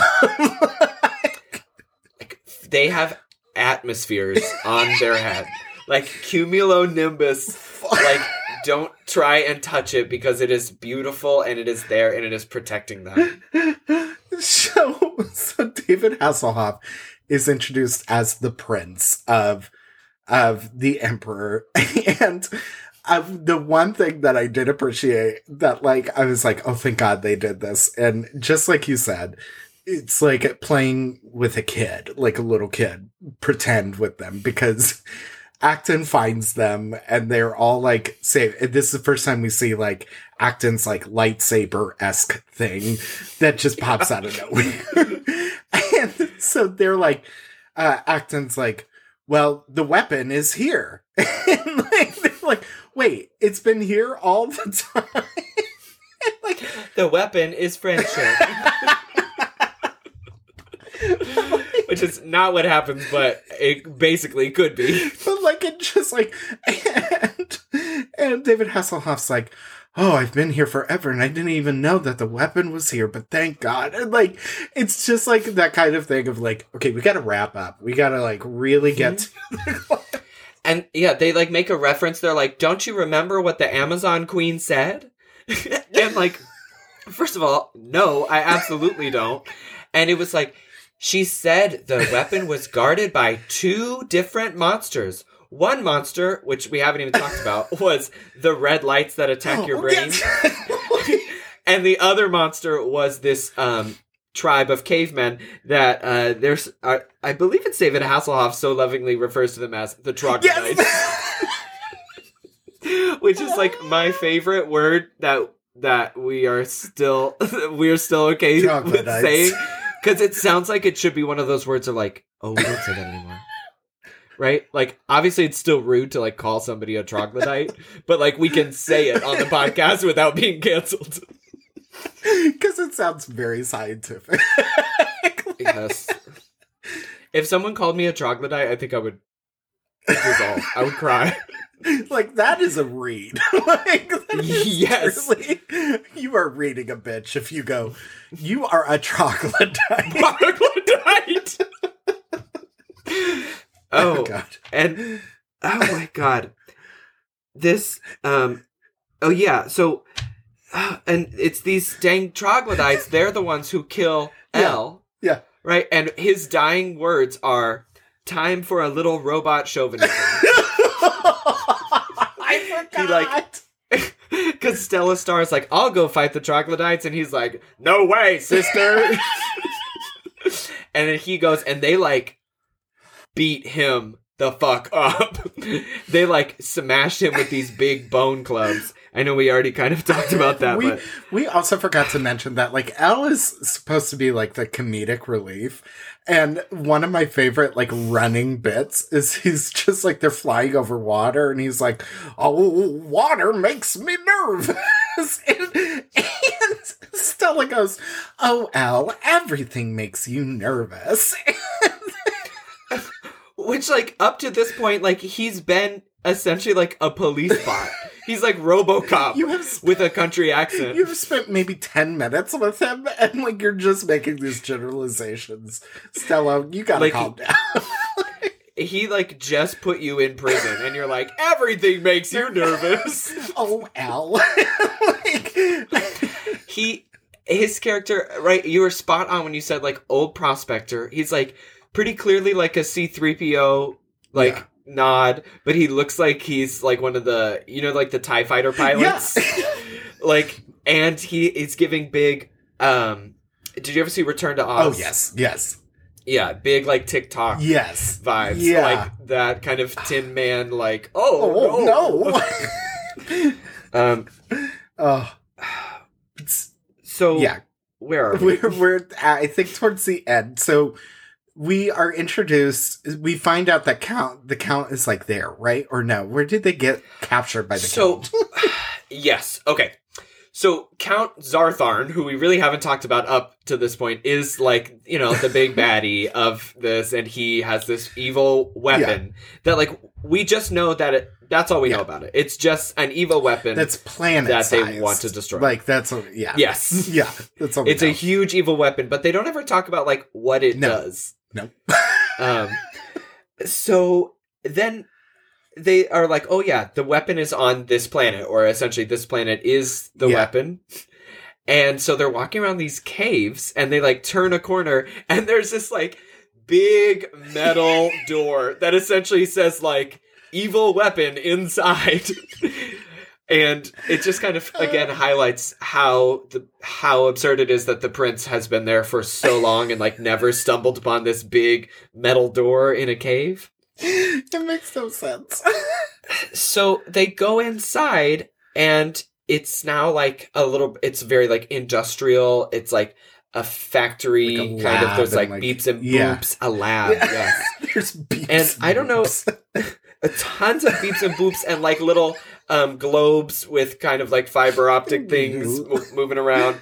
And i don't know if this spoke to you at all but it really does look like up in the top corner there's this kind of design right over the double doors when they come in and it just looks almost identical to the nasty pig logo like it just looks like they're in this cave and they open the door and they're like oh it's the nasty pig factory outlet Has the weapon been jackhammered this whole time? yes. oh my god. Yeah, so that was something I caught this time that I was like, I don't think I, I don't think I got picked up on that last time. That yeah, Nasty Pig was behind this all. So yeah, they find these these computers mm-hmm. That are apparently the weapon. Yep. That like are she's like, oh my god, these are all pre-programmed computers So that's what he was working on, and these these computers can like project things into your mind. That's it. And is that are those the red dots or no? Is that what that is or So that's my that was my question. I was like going to ask you what's like because we were also led to believe that the red dots were protecting the Yes, weapon. and they were referred to as like monsters. Like red Mhm. monsters is what they said when it's just like an Instagram filter. Like Yeah, it's like lens flare. it's red lens flare that whenever it comes on, people like grab their heads and they like freak out and they scream, "My mind!" Oh my god. Well, so they find out and like the count is there and then he like brings up these twin robots who we're introduced to at the beginning of the movie and we know that these robots are bad because they have angry eyebrows. they are like full like Harryhausen Yes. knockoff like robots painted. Yes. You can like see the hot glue kind of hanging off them. They're beautiful. the director was very influenced by uh, Clash of the Titans. I heard that that's what Mhm. he really wanted these like stop motion to be involved and stuff. Which, like, if done right, like it's fun. But these are so like wild. The introduction shot of them, it is so clearly that they are two like miniature toys that are like brought up, uh, but the force perspective is to made to look like they're the same size as the count, and he's like, "Aha!" Like- oh, they like a good mental image of them is if you like had a dustbuster and your dustbuster wanted to like go to Mardi Gras. like that's what these two look like. They have these like angular little like snout faces with just like a little slot at the like a little male slot at the bottom and angry eyebrows and then like swords and you know legs. but it's so like. I love that it's like a space movie, but yet all the robots look steampunky, and you know what I mean? They're just like yes. They're like steampunky, but also like kind of like almost like Sumerian. Right? They like have like a, an ancient quality about them. They all have on these kind of like headbands. Like it was very strange design on the robots. So they fight with Akton, and what's so funny is you see a shot of like Akton getting his like lightsaber ready, and then you just see a shot of the two robots like running towards him, and it's so bad. And he fights with them. One of them, he does kill one of them. It- all he does is like stab them, and then they disappear. Uh, into thin air. And then the other one shoots him with a blaster and he drops the the lightsaber. So then David Hasselhoff says, I got this. And so he starts fighting with them. The look on David Hasselhoff's face when he's fighting with them is so wild because it's just like a very like like it's like like neutral. Like there's nothing to it. Yes. Like it's like mm, and he is whoever did the fight direction it's clearly like traditional like fencing yeah. But like with a lightsaber which was so funny to watch because he's like parrying and like doing great he has great form. Uh, he just happens to like have a space And weapon. his very fluffy hair is like barely moving, but like still has some And- movement. everybody in this movie, like the costume design is a lot of like unitards and a lot of like pleather and um, but in this scene they all have on these like almost like medieval tabards. Yeah. That kind of like go over the front and the back of their body, very much like sandwich board poster, but then they have like a crotch piece that is almost like a sumo kind of Yeah. like thong. Like a diaper thing. Yeah, so they're wearing these like tabard onesies. it makes no sense. It just all makes absolutely no sense. Oh god, it's so good. But we find out like at the end of it, like Akton shoves one of the robots into the beep boops and like Mhm. it explodes. And that's that's it. And then we find out that Akton's like, uh, "Here's where I die." Right, because remember he can see the future, so he like knew this was coming, and he has been making kind of like ominous statements of like we must trust our destiny. Yes. and people are like, "What do you mean?" He's like, "There is no time." Lots of just like vagaries like that, and then he's finally like, "This is where I Yeah. die," and they have a, a a nice moment where they're like, "Oh my god, I don't want you to die too," because my other friend just got beaten to death by cave people. And she says, what does she say as he's dying? She says, like, um, you are, you are, you were my most human like friend. she says something to, and up until this point, like, we have no idea that this person is not He human. was referred to as an alien once, and it was like really quick, and so you couldn't have caught it. And so you're like, yeah, because he's a human, right? Or like at very least he's like a wizard, which like I like wouldn't say like is non-human. That seems like human plus. well, he's supposed to be like, for me, I think he's supposed to be like the Obi Wan, like kind of like Jedi Knightish and stuff. But like, yeah, but yeah, you were my most human friend, and I'm like, he has a crazy hairdo, but like, it's pretty fine. it's not that crazy, right? It just looks like somebody you're like, okay, you're that guy.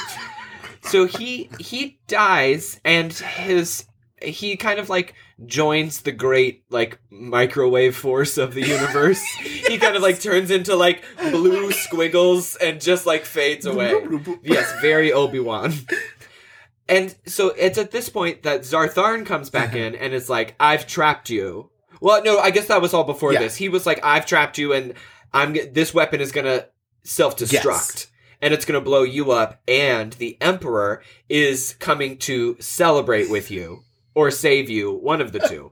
The Emperor is coming here too, and when he gets here, that's when it's all going to blow up. because I want to be emperor of space. I guess. Right. It's yeah. Then we really kind of find out what his mo this because we don't. He hasn't really told us like what he Yeah. wants. He just like has a weapon and doesn't want to get caught. But now he's like, I'll blow up the emperor and then I will be master of the universe.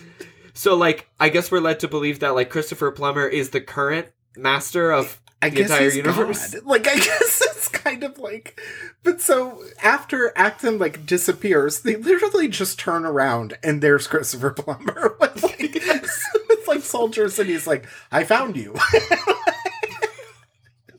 and they're just like, "This thing's gonna blow up and everything," and he's like, "It's okay," and he's he tells this their spaceship to like freeze time. So this was a, a there's like a, a gif of this that I saw being passed around like when Christopher Plummer uh-huh. passed like in remembrance of him was this gif where he yeah so he comes in and then like Stella walks up to him very casually and she's like we're gonna explode in 48 seconds. And I was like all right like no more urgency for that. And he's like it's okay. You think I would be the emperor if I didn't have some powers and he like, yeah, he like looks up and he's like, I command you to halt the flow of time. and he says, the like the green laser will hold for three minutes while we can make our escape. So essentially, like, we'll freeze all of this so we can get off this planet and zoom away in three it was minutes. that easy. like it was that easy. And so they get like pulled up onto the ship, they escape, and now they're like after Zarth Arn's like hand ship. His ship We haven't even talked about that. he travels in a gigantic claw. Like, you know those chairs that you see in hotel Oh, lobbies? yes. like it's like that but metal and has big pointy fingers and that is the shape of his hand so if you didn't know that he was evil because of his eyebrows or his goatee you know that he's Or evil because he travels in a hand yes. Oh, but so they like they go after him, but again, this is like none of them really go after him. They just like watch other spaceships attack him. this is my second favorite sequence of the movie so you the whole time you've like been led to believe that like we are trying to destroy the Yeah. weapon so like the weapon is destroyed and then you like look at the time code and it's like oh wait there's still 20 minutes left of this movie And you're like, okay, I guess this is not No. over. So then this next sequence where they're launching the ships to like go chase after Zarth Arn's evil hand is infinitely long. so long. As they are they are launching ship after ship. They launch like three ships, and then you see three ships zoom past the camera horizontally. And then they kind of zoom diagonally. And then they launch another ship. And then that one goes horizontally and then diagonally. Like they are it seems at this point like the way that like when you sometimes like read Dickens and you're like, mm, you got paid by the word, huh? Right? It's like were you trying to like did you have to sell a certain amount of They- minutes? it Because obviously had to be 90 minutes long. Like it had to have been. but they have so many other plot points that like could have been expounded upon why this like i She just was- i'm very much like elle woods i'm like why now why this sperm why this sperm We spent we spent two minutes barely on her twelve hours in prison. Like, why do we feel like why couldn't we have expounded upon other elements of? I just like it was wild, and again, like it does it does blow your mind because the whole thing about Star Wars is we see Luke blow up the Death Star, and so it's like we see our hero do this. What our hero in this movie does is like kind of like she shows up on the ship or something and like hits like put, plants a bomb and jumps off. Right? Is what happens. so so they like yeah they like send all these ships to the evil Yeah. claw and then they lose on the evil claw Mhm. So then christopher plummer is like we only have one other option. It's a fourth four dimensional attack. He like pulls something else kind of crazy out of his ass. And then like the prince is like no not that. And he's like we have to. And that's like the only mention of like why it's a four dimensional attack. They're like we have to there's this other thing that you haven't heard of called the rainbow or the floating city Yes.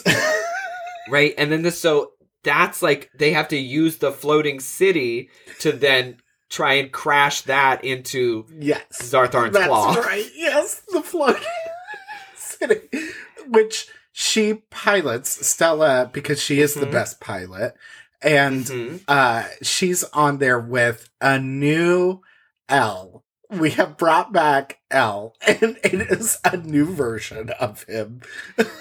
he got put back together. All the king's horses and all the king's, king's men could put this country robot back together in. I mean, how how much time has passed since he got clubbed to death by the troglodytes? no clue. Also, like, did did like the prince be like, uh, with my brain, I tell my soldiers to pick him up and put him back together. Like, it makes no sense. And so, yeah, she ends up on the city with him, and they just like fly it into and she into the hand and she like jumps out a window and that's like how it's all yeah, that's like her big character moment of like saving the day. Is she? Yeah, puts it on like a. It's a very like Laura Dern moment, except she leaves the Yeah, ship. she Like- actually jump like- off. And also, doesn't Elle be like, yeah, like when he jumps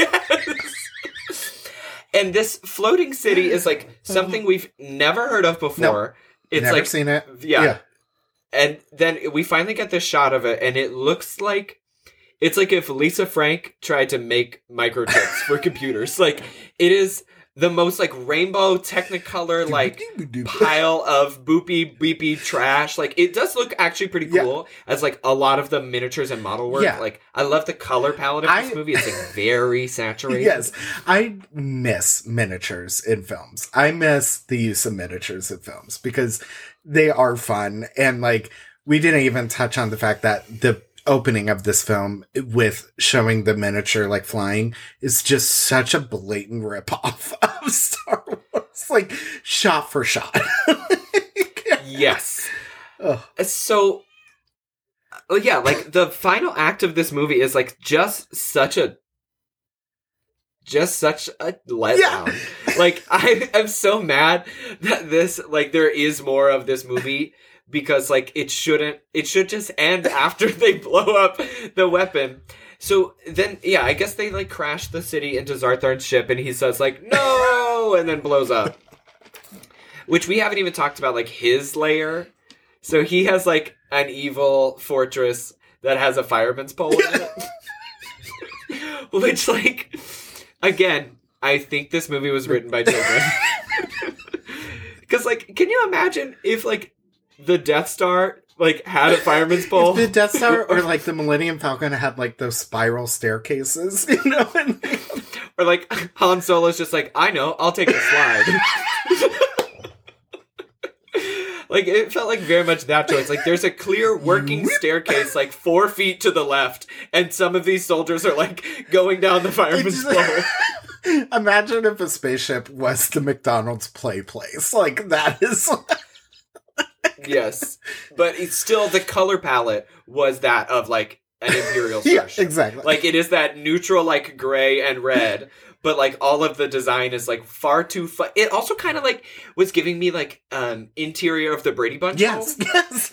like that kind of like multi-level like staircase with no Oh. like uh banister kind of It situation. wild. It's just like every choice about this film, you're just like, what? How? Where? And Ugh. I I think that's like I I don't know like how like how much time we have. I think that is something that like I think is a really interesting question uh, beyond like plot summary of like what is it about this film that is joyous, right? Or like what what draws us to work that is like thi- this because it we should not be drawn no, to it. we shouldn't. There is, it's such a wild level of commitment that they all have to this, where it's like half-assed commitment, but like it feels full-ass. like, do you know what I mean? Mm-hmm. Like, it's just like they are so. I think what you said is so perfectly about like they're actors acting to be humans acting in this film. like they're trying to like figure it all out, which is I think some of the qualities we love about bad movies or like you know bad just anything like is the fact that there's so much the trying is there, you know.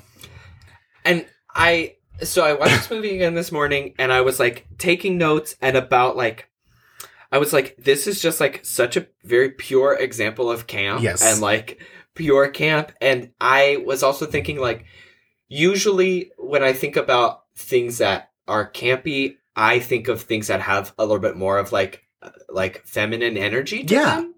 But like this movie doesn't have No, there's. I I agree with you. I think all camp inherently has queerness to it. Like there's an element of queerness in all camp. Honestly, there's nothing like there's nothing. Not even the costumes. Like we laugh about the like collar on the bathing suit and stuff, but like it's not. It's not fashion. It's not- No, they're not fantastic. Like the costumes are Bad. bad. and like it's very like it, like it centers around this woman but she's not written in any spectacular way and like it's just like i'm like there's no queerness to this so like but why do we still love it And like, yeah, the villain kind of sucks. Like he's not even He's not like faggy in any way. Like he's he's just boring. he's not vincent price It- you know what i mean like I do know what you mean. no, and uh, like he he has a cape that he's very proud of, so like that's great. um, but yeah, and I was I it just kind of got me thinking about like um things that like are still campy and feel queer, but potentially like also feel safe and like accessible for people who are not allowed to like access things that are coded as like feminine. Yeah. And so I was thinking about like things like pro wrestling and like schlocky sci-fi Yes. and schlocky horror and things that like do also have feminine energy about Yeah. them, but like they're a different kind of category of camp. And yeah, and uh, then then so then I like pulled out notes on camp and I was like, okay, well, how does this apply?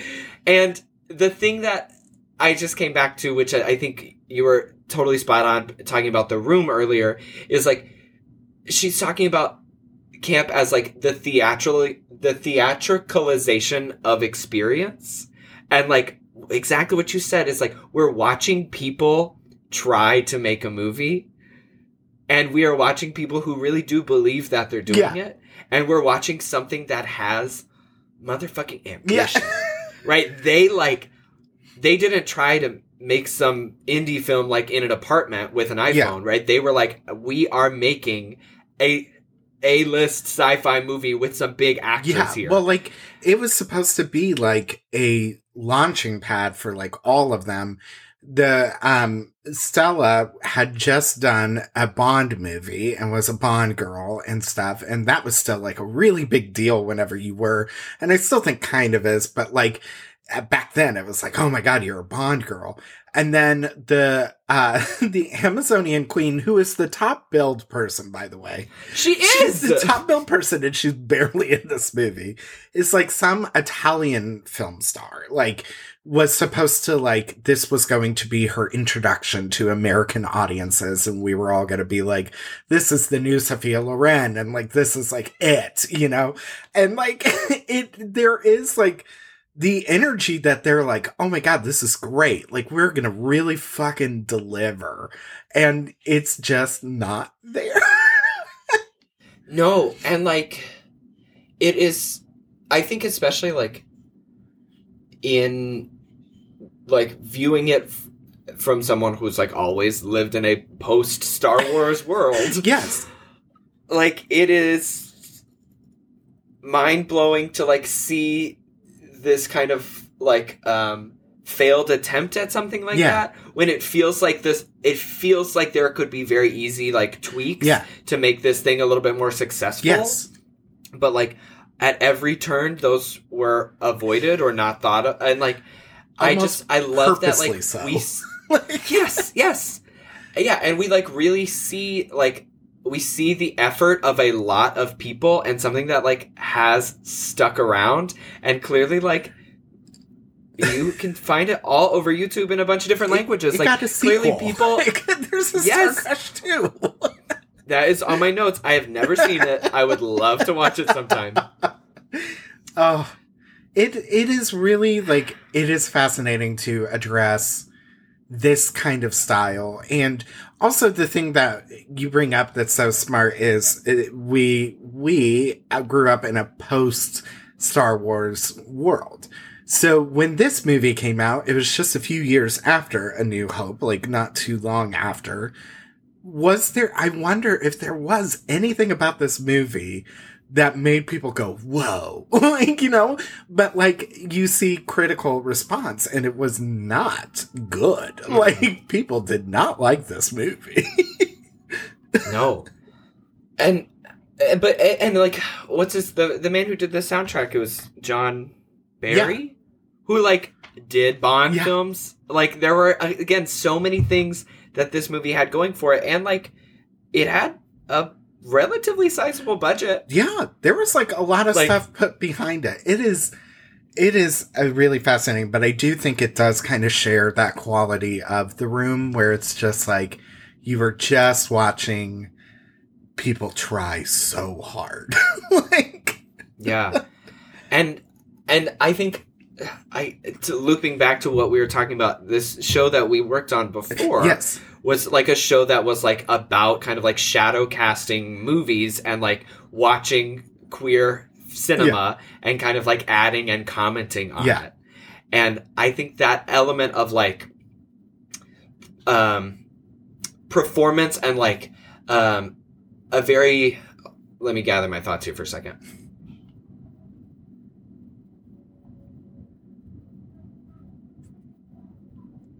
Um, performing something and potentially intentionally falling short of what the standard Uh-huh. is feels like something that is very queer. I love that. Yes, you are so right. And that I think specifically in relation to Star Wars, that is how that's kind of where this movie lives for me. right. Of like it is like the little brother or sister or little mister who is like sitting in front of like the screen and is like shadow casting is like watching Star Wars and is like, well, this is how I'm gonna try and do that. Yes. Oh my god. And, like, yes. All I want you to do is be like, wow, you did it. You know what I mean? And they like didn't, but but that's okay, right? Because like it's still like is something that brings us joy. It's it's a little kid performing in front of the family at like some event, and everybody goes, "Oh yay!" and like, but it's also like it it does actually have like genuine. There is a genuineness to that, Yeah. It- because I feel like that could easily come off as like patronizing of like, "Oh, you did it, you little idiot," and it's like that's actually not like what we're applying. No. Is like you made a thing. Yeah. And you made you you swung big, Yeah. right? And that like has value. And another thing that like struck me when I was reading this chapter in the Sontag essay was like she always says that like camp turns its back on the good bad axis Yeah. and like invites us to um critique art on like its own on a different scale. Yeah. Right? So like yes, if we're using good bad, this movie is is bad yeah, right? But like if we use a scale that is different than that, right? Then we start to like actually be able to see the like the human energy that went into a movie like this and that like is honestly like empowering and motivating and makes me want to make a sci-fi movie. but there is like, I mean, there is some elements of like, wow, this is like you really did try something. Like the fact that the lead, this like smuggler, this like n- n- uh, notorious like uh bad person in the space that police were after and stuff is this gorgeous woman. Like there is something to that where you're like okay that's kind of cool. Like you are like you gave us Han Solo but Han Solo as a woman. And like that's interesting and but then like there's so many other elements that you're just like where did you come up with that or like why would you ever think of that i mean th- the fact that the robot has a s- southern dialect like what is that choice like And what do we do That robot that robot was Stella's husband. The actress's husband is the one who does the robot voice.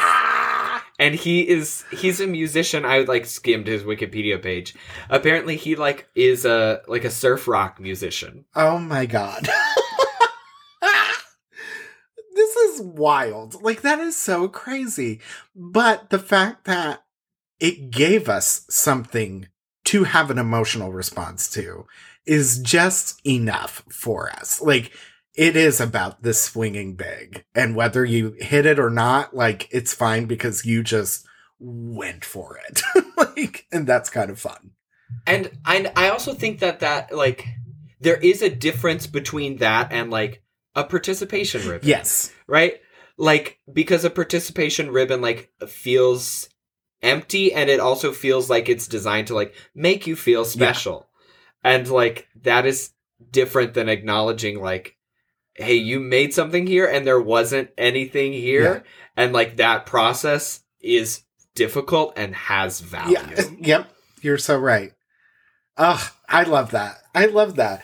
That's such a that's such a beautiful, you know, kind of outlook of like why do we just love these stuff? Like why is this so entertaining to us? And I think that there is a lot more nuance than we even know of why these things really just appeal to us. And also, more specifically, like queer people. Like we just love these kind of things. Like we just love the like the the failures. We love the failures, you know? It's really interesting.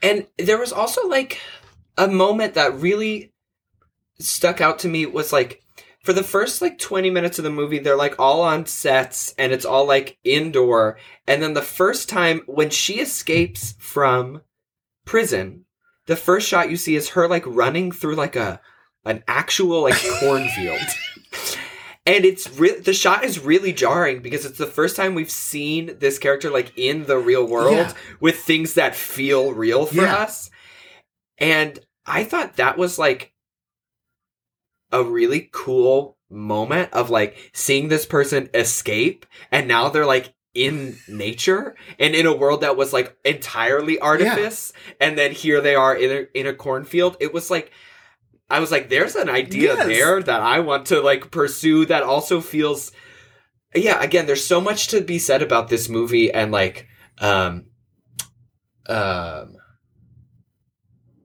impersonation Mm-hmm. and artifice and like levels of stylization that just are exciting to me. I love that. Oh my god, that's that's so good. Uh, okay, well, Connor, let's go ahead and uh, well, real quick, any last points about the film? Let me like okay, flip. I'm just gonna flip through my notes here and see if there's anything. No, please. Um, oh, one of the first lines of the film, they describe someplace as a barren desert of whiteness, Yes, and I wrote, no kidding. and I was like, uh, "Boys Town? Is that what we're talking about?" like, um, okay, there are there are a couple like dialogue choices that I, were that just brought me a lot of joy.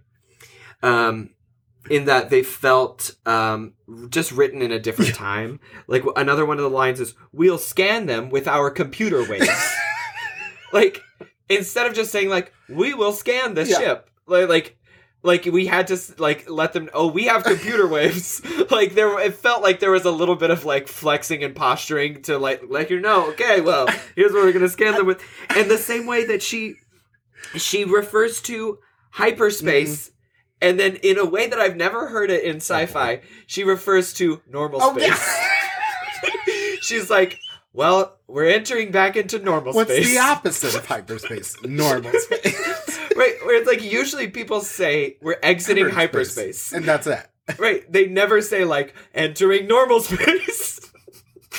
And yeah, I think that that is something that's verbiage that I'm gonna take There on. are like when I go to the grocery store, I'm like, okay, entering normal space. It's just like, especially with Stella and uh, Elle, there are these weird like phrases and choices of words that are just like, like, okay, like I know I've never personally been to space, but I know nobody like talks like this.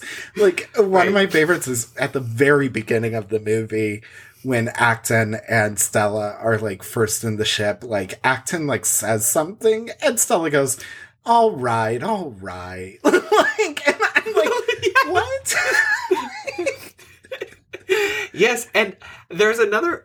She they like look out the window and he says, "Do you see that?" And then she says, "What in the universe?" that immediately it took me to Zenon. yes. It took me to Zenon, Yeah. and I was like, that is like not too far of a comparison here as far as like the world building goes. um oh the the when they get imprisoned Mm-hmm. They get imprisoned they get sentenced by this like sentient brain in a jar with like tentacles. yeah, that looks a And- lot like Donald Trump. Yes donald trump x mark yes, like Krang, like yes, yes. So he's like pronouncing their sentence, and he uh, at one he's like, "We we've you know we've been following you for many months now. We've studied all the videotapes." there are videotapes in space. I was like, "You're an interdimensional brain in a jar, and you're telling me that you're still studying all the videotapes." They have, they actually have like a rewinder that's in the shape of like a spaceship, and they just kind of put the video, the VHS down. oh God. Um. Bum, bum, bum, bum. Um. I forgot about that. Oh, there's one moment where it's a a clear, clear improv line. They're in the cavern and they're like trying to get away from something. And he's like, Which way should we go? Oh no. And then she goes, This way looks safe. she like just kind of like st- like trips over a rock and she's like, This way looks safe. Like the most naturalistic delivery that I've ever heard. She also her. has a good line that I think was improvised too, where after Elle saves her from the Amazonian queen, and she goes, "Oh, gee, Elle, thanks. I didn't know you had it in you." I'm like, "Oh no," she goes, "Elle, Elle, you're terrific." I didn't know you had it in you, and I was like, "What?"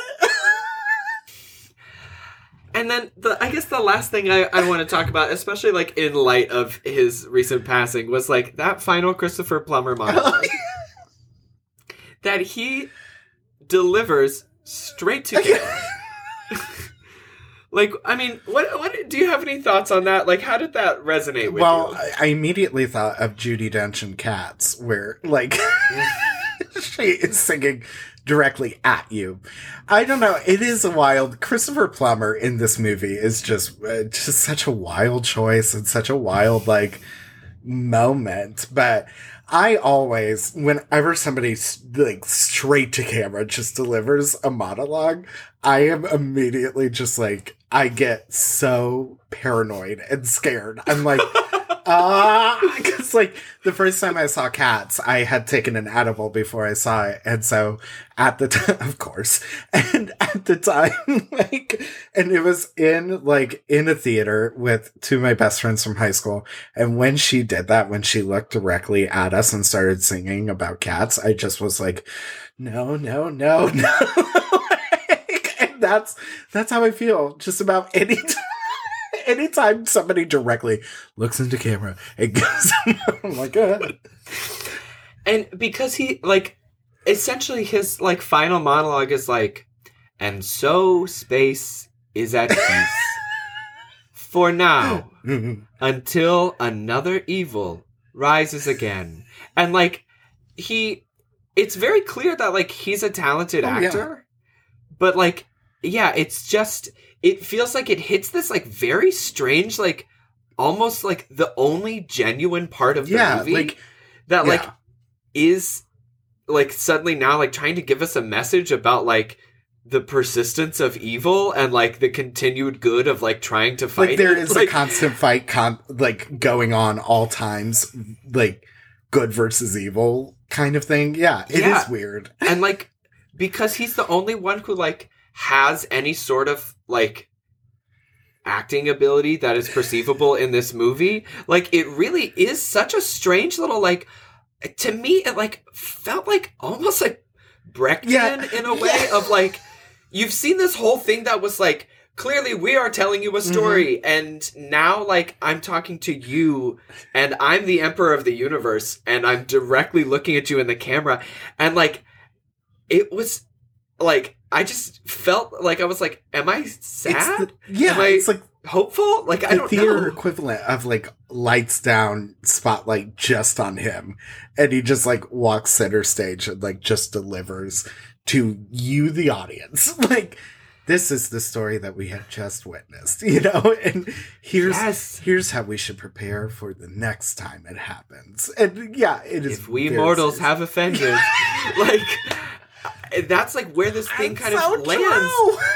and it's such a strange button oh God. that like because it then it calls the whole thing into question for me because I'm like, wait, so did you know that the movie was bad?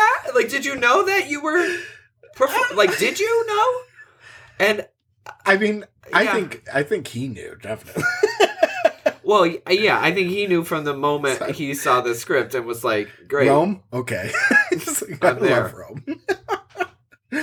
oh, yeah. oh, that's so good. Oh, well, Connor, let's go ahead and add the film Starcrash into our book of gags. book of gags.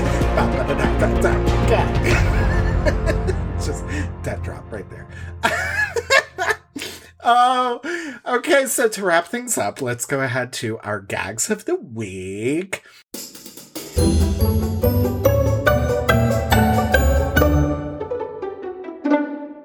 So I've decided from now on, I'm going to let the guest go first on this because this prevents me stealing anybody's gag again because I've done that before. so, Connor, what is your gag of the week? I okay. My gag of the week is um is gonna be blood work. so I had to I'm starting a new position and I had to go and it's at a hospital and I had to go get blood work to ensure that I had uh, all the proper immunities to work in this hospital and I am a little baby when it comes to needles. Oh, yeah. I don't do I do not do any needles. I don't do it. And so Listen like up, Dragula. I'm not getting it. Mm-mm, I'm not. I'm not getting a tattoo. I'm not getting blood work. I'm not putting it in my body. Or nope. I will be on the floor, and you will send me home because apparently that's a weakness. That I'm like, cool. Thanks, subconscious, for making me weak. um. So I like go in, and I'm very nervous, and like the phlebotomist like comes out, and she's like, "Konz."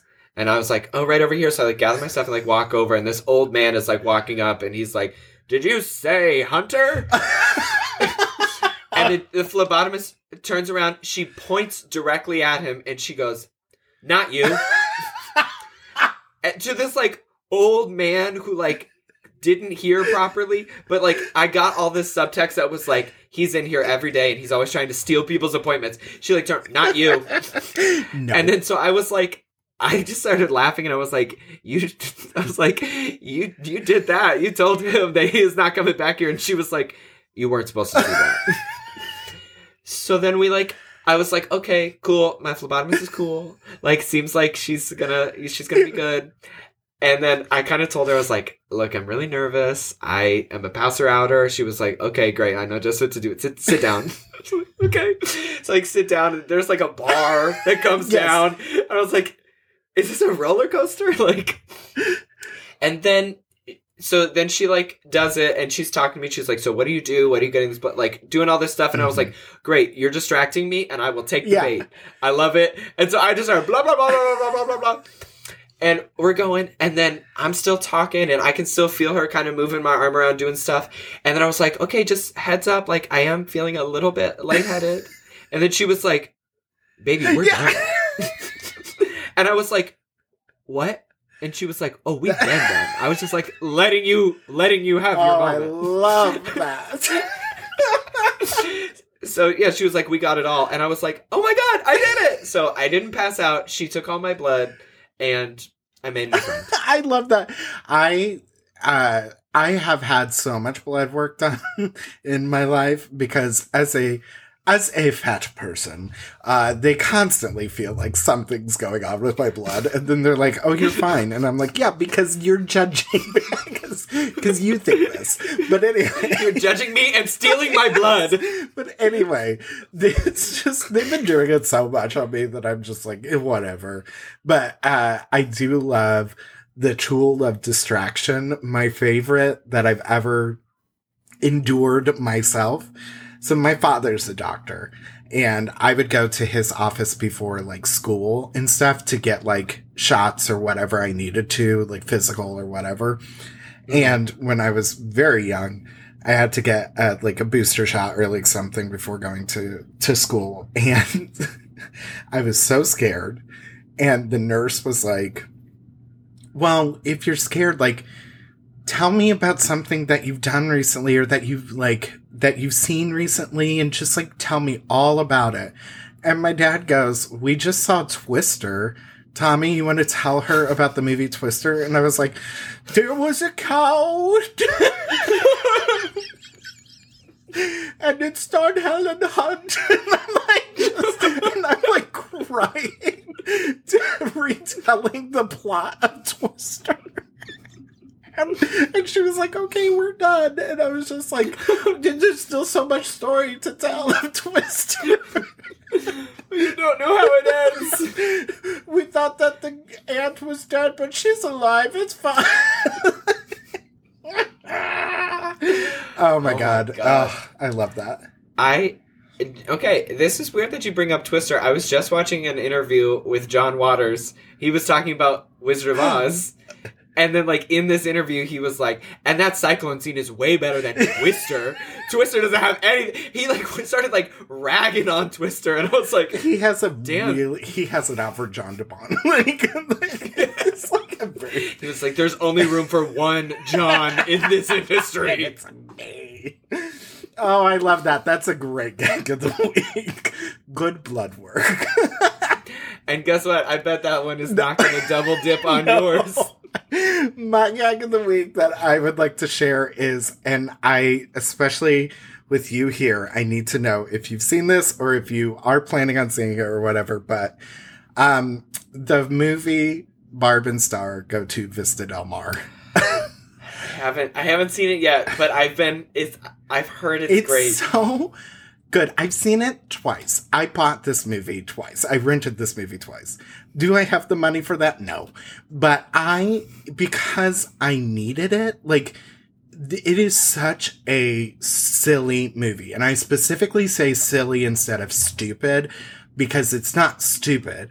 It is incredibly silly. And the way that the movie is written and performed is just really smart comedy. like it's just really smart. And I just love that we have this like really ridiculous um it's compared to movies like Austin Powers, like that kind of silliness Mhm. and absurdism that's driven by two women and two characters that are specifically middle-aged women and they talk about being middle-aged but the way that they address these women they're not sad sacks they're not depressing. They're like they're fully lived in and just like so lovely and charming and like it's just it's such a good movie. I cannot i cannot recommend it enough to people. Like absolutely worth it. What's it on? it is you can rent it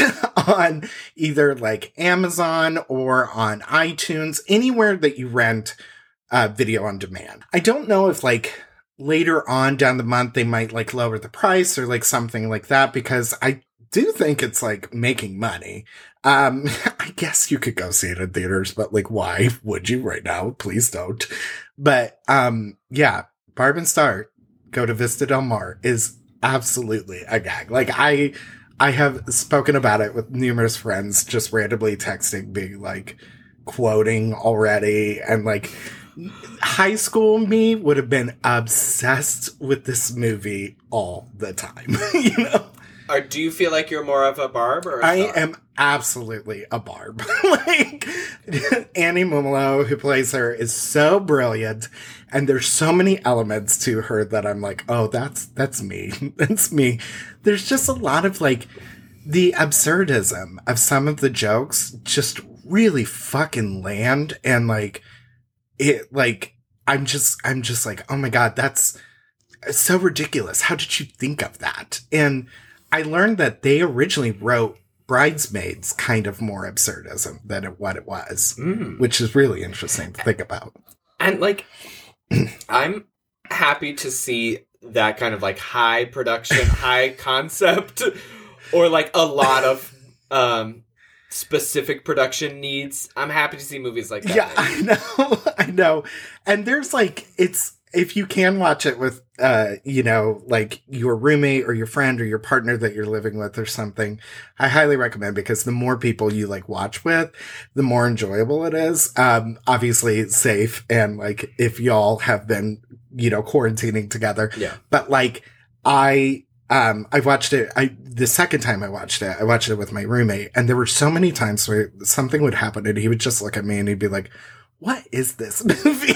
and I'm like, "I know, it's so ridiculous, it's so silly." But yes, that is my gag of the week. so Amazing. Okay, well I'll watch yes, it. please do.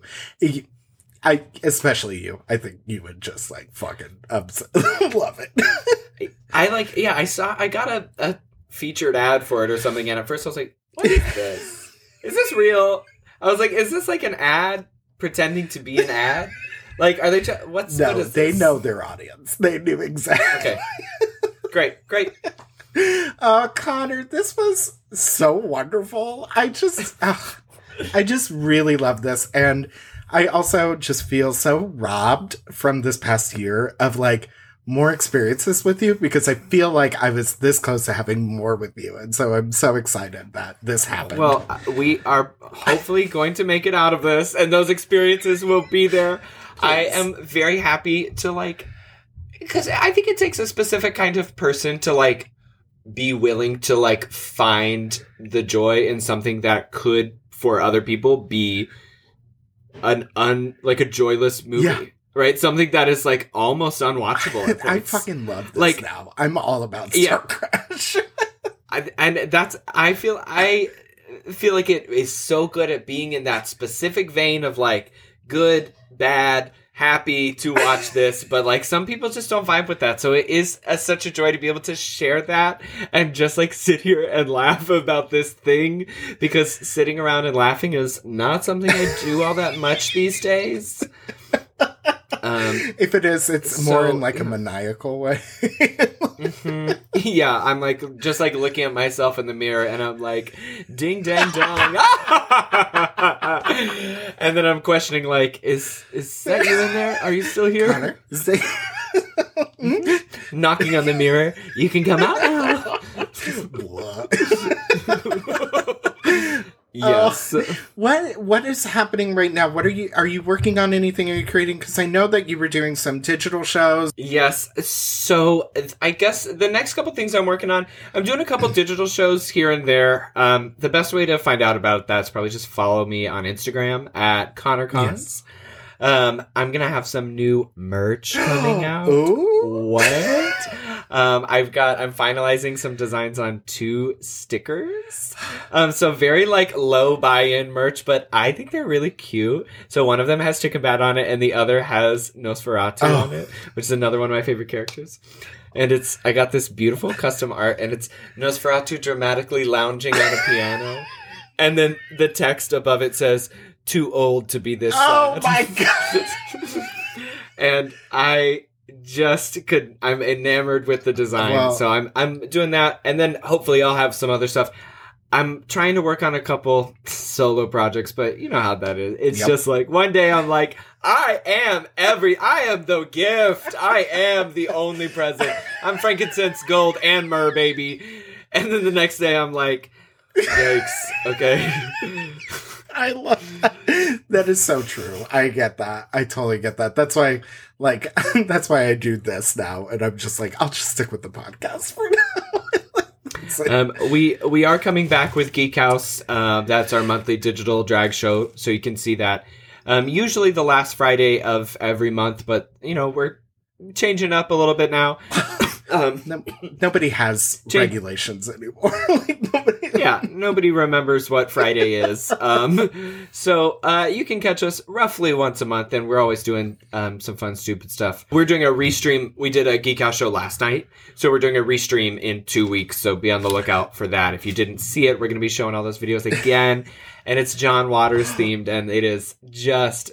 I don't know how I missed that. Oh my god, I can't wait to watch. So- I just I love what y'all do over there because obviously I feel a kinship with like fandom and queerness because I feel like there's just an intersectionality between those two things. And I love that like like what you do specifically as like drag performance is like really fascinating because it's not like gendered drag, it's like fandom drag. You know, like you are taking fandom to the extreme, like how other drag takes like gender to the extreme. And it's just really fascinating. And like, uh, th- these bitches thought they were doing Baby Yoda before you did. like, honey, you were the first. I've got these baby Yoda arms just like chilling in my apartment, and I've looked at them several times. I'm like, I'll never forget. Do I throw these out? Do I throw these? Am I is am I gonna be ba- doing Baby Yoda w- back when this pandemic is over? Like, when we did that event for For All Humans, I was like, I was like looking up people and stuff because like, obviously I knew some of the people involved, but I was still like learning because I was such an outsider to, you know, you all in your community and everything. So I was like, who are these folks? And I just see your like makeup skills and it was just like, just like- I was like, oh my god! And then, and then Baby Yoda was like one of the first things I saw, and I was like, okay, I like this person a lot. thank you. I think I think a lot of people are like when they encounter it are like, what is that? like, and and that's half of my like excitement in doing it is like, right, you don't know Yeah. what it is, right? Which means that I'm in control here. And as an artist, I like that, right? I like to be able to like put you in a place where you're like, I don't know what I'm about to see. Because then it also like gives me a little bit more freedom. I'm like, cool, so I can do whatever I want, and you don't have Uh, expectations. I love it. I love that, and I feel like the art form of drag is such a place where that is so accessible to like truly tell the audience, be like, fuck you, I'm just doing this. And like, you don't have to get it, but you're going to just like live for it no matter what. you know what I mean? Like, truly. I yeah, and I think my this is an entirely different conversation, but I think big fear is that like we are kind of like normalizing and internalizing a very specific narrative of critique Sure. because of drag Yes. race about like what makes good drag or what you need to see and like i think that is those are valid in certain spaces but they're also like really invalid in other spaces so like it's that is my fear like as a drag performer who like does something that is often like very different than like what other people are doing is like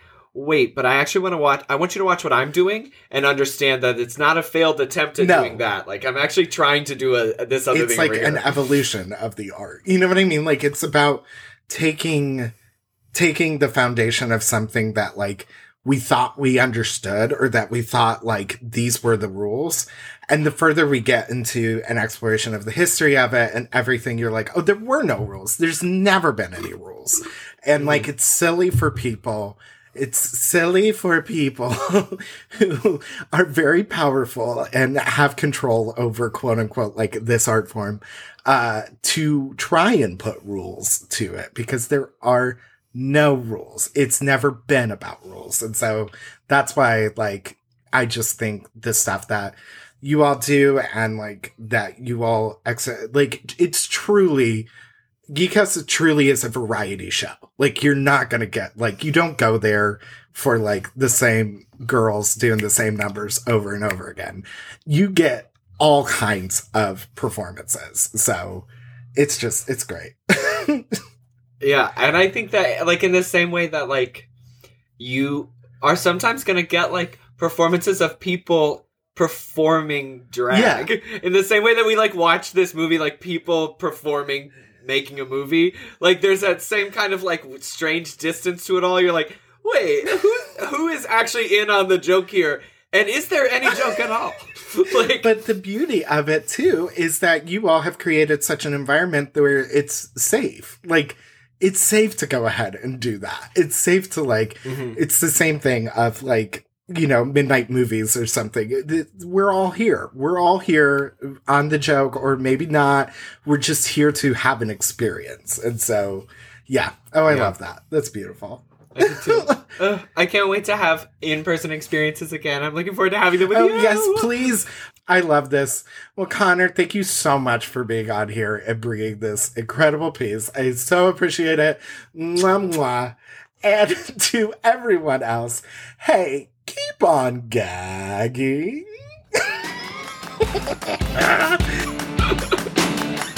An Absolute Gag is produced and edited by me.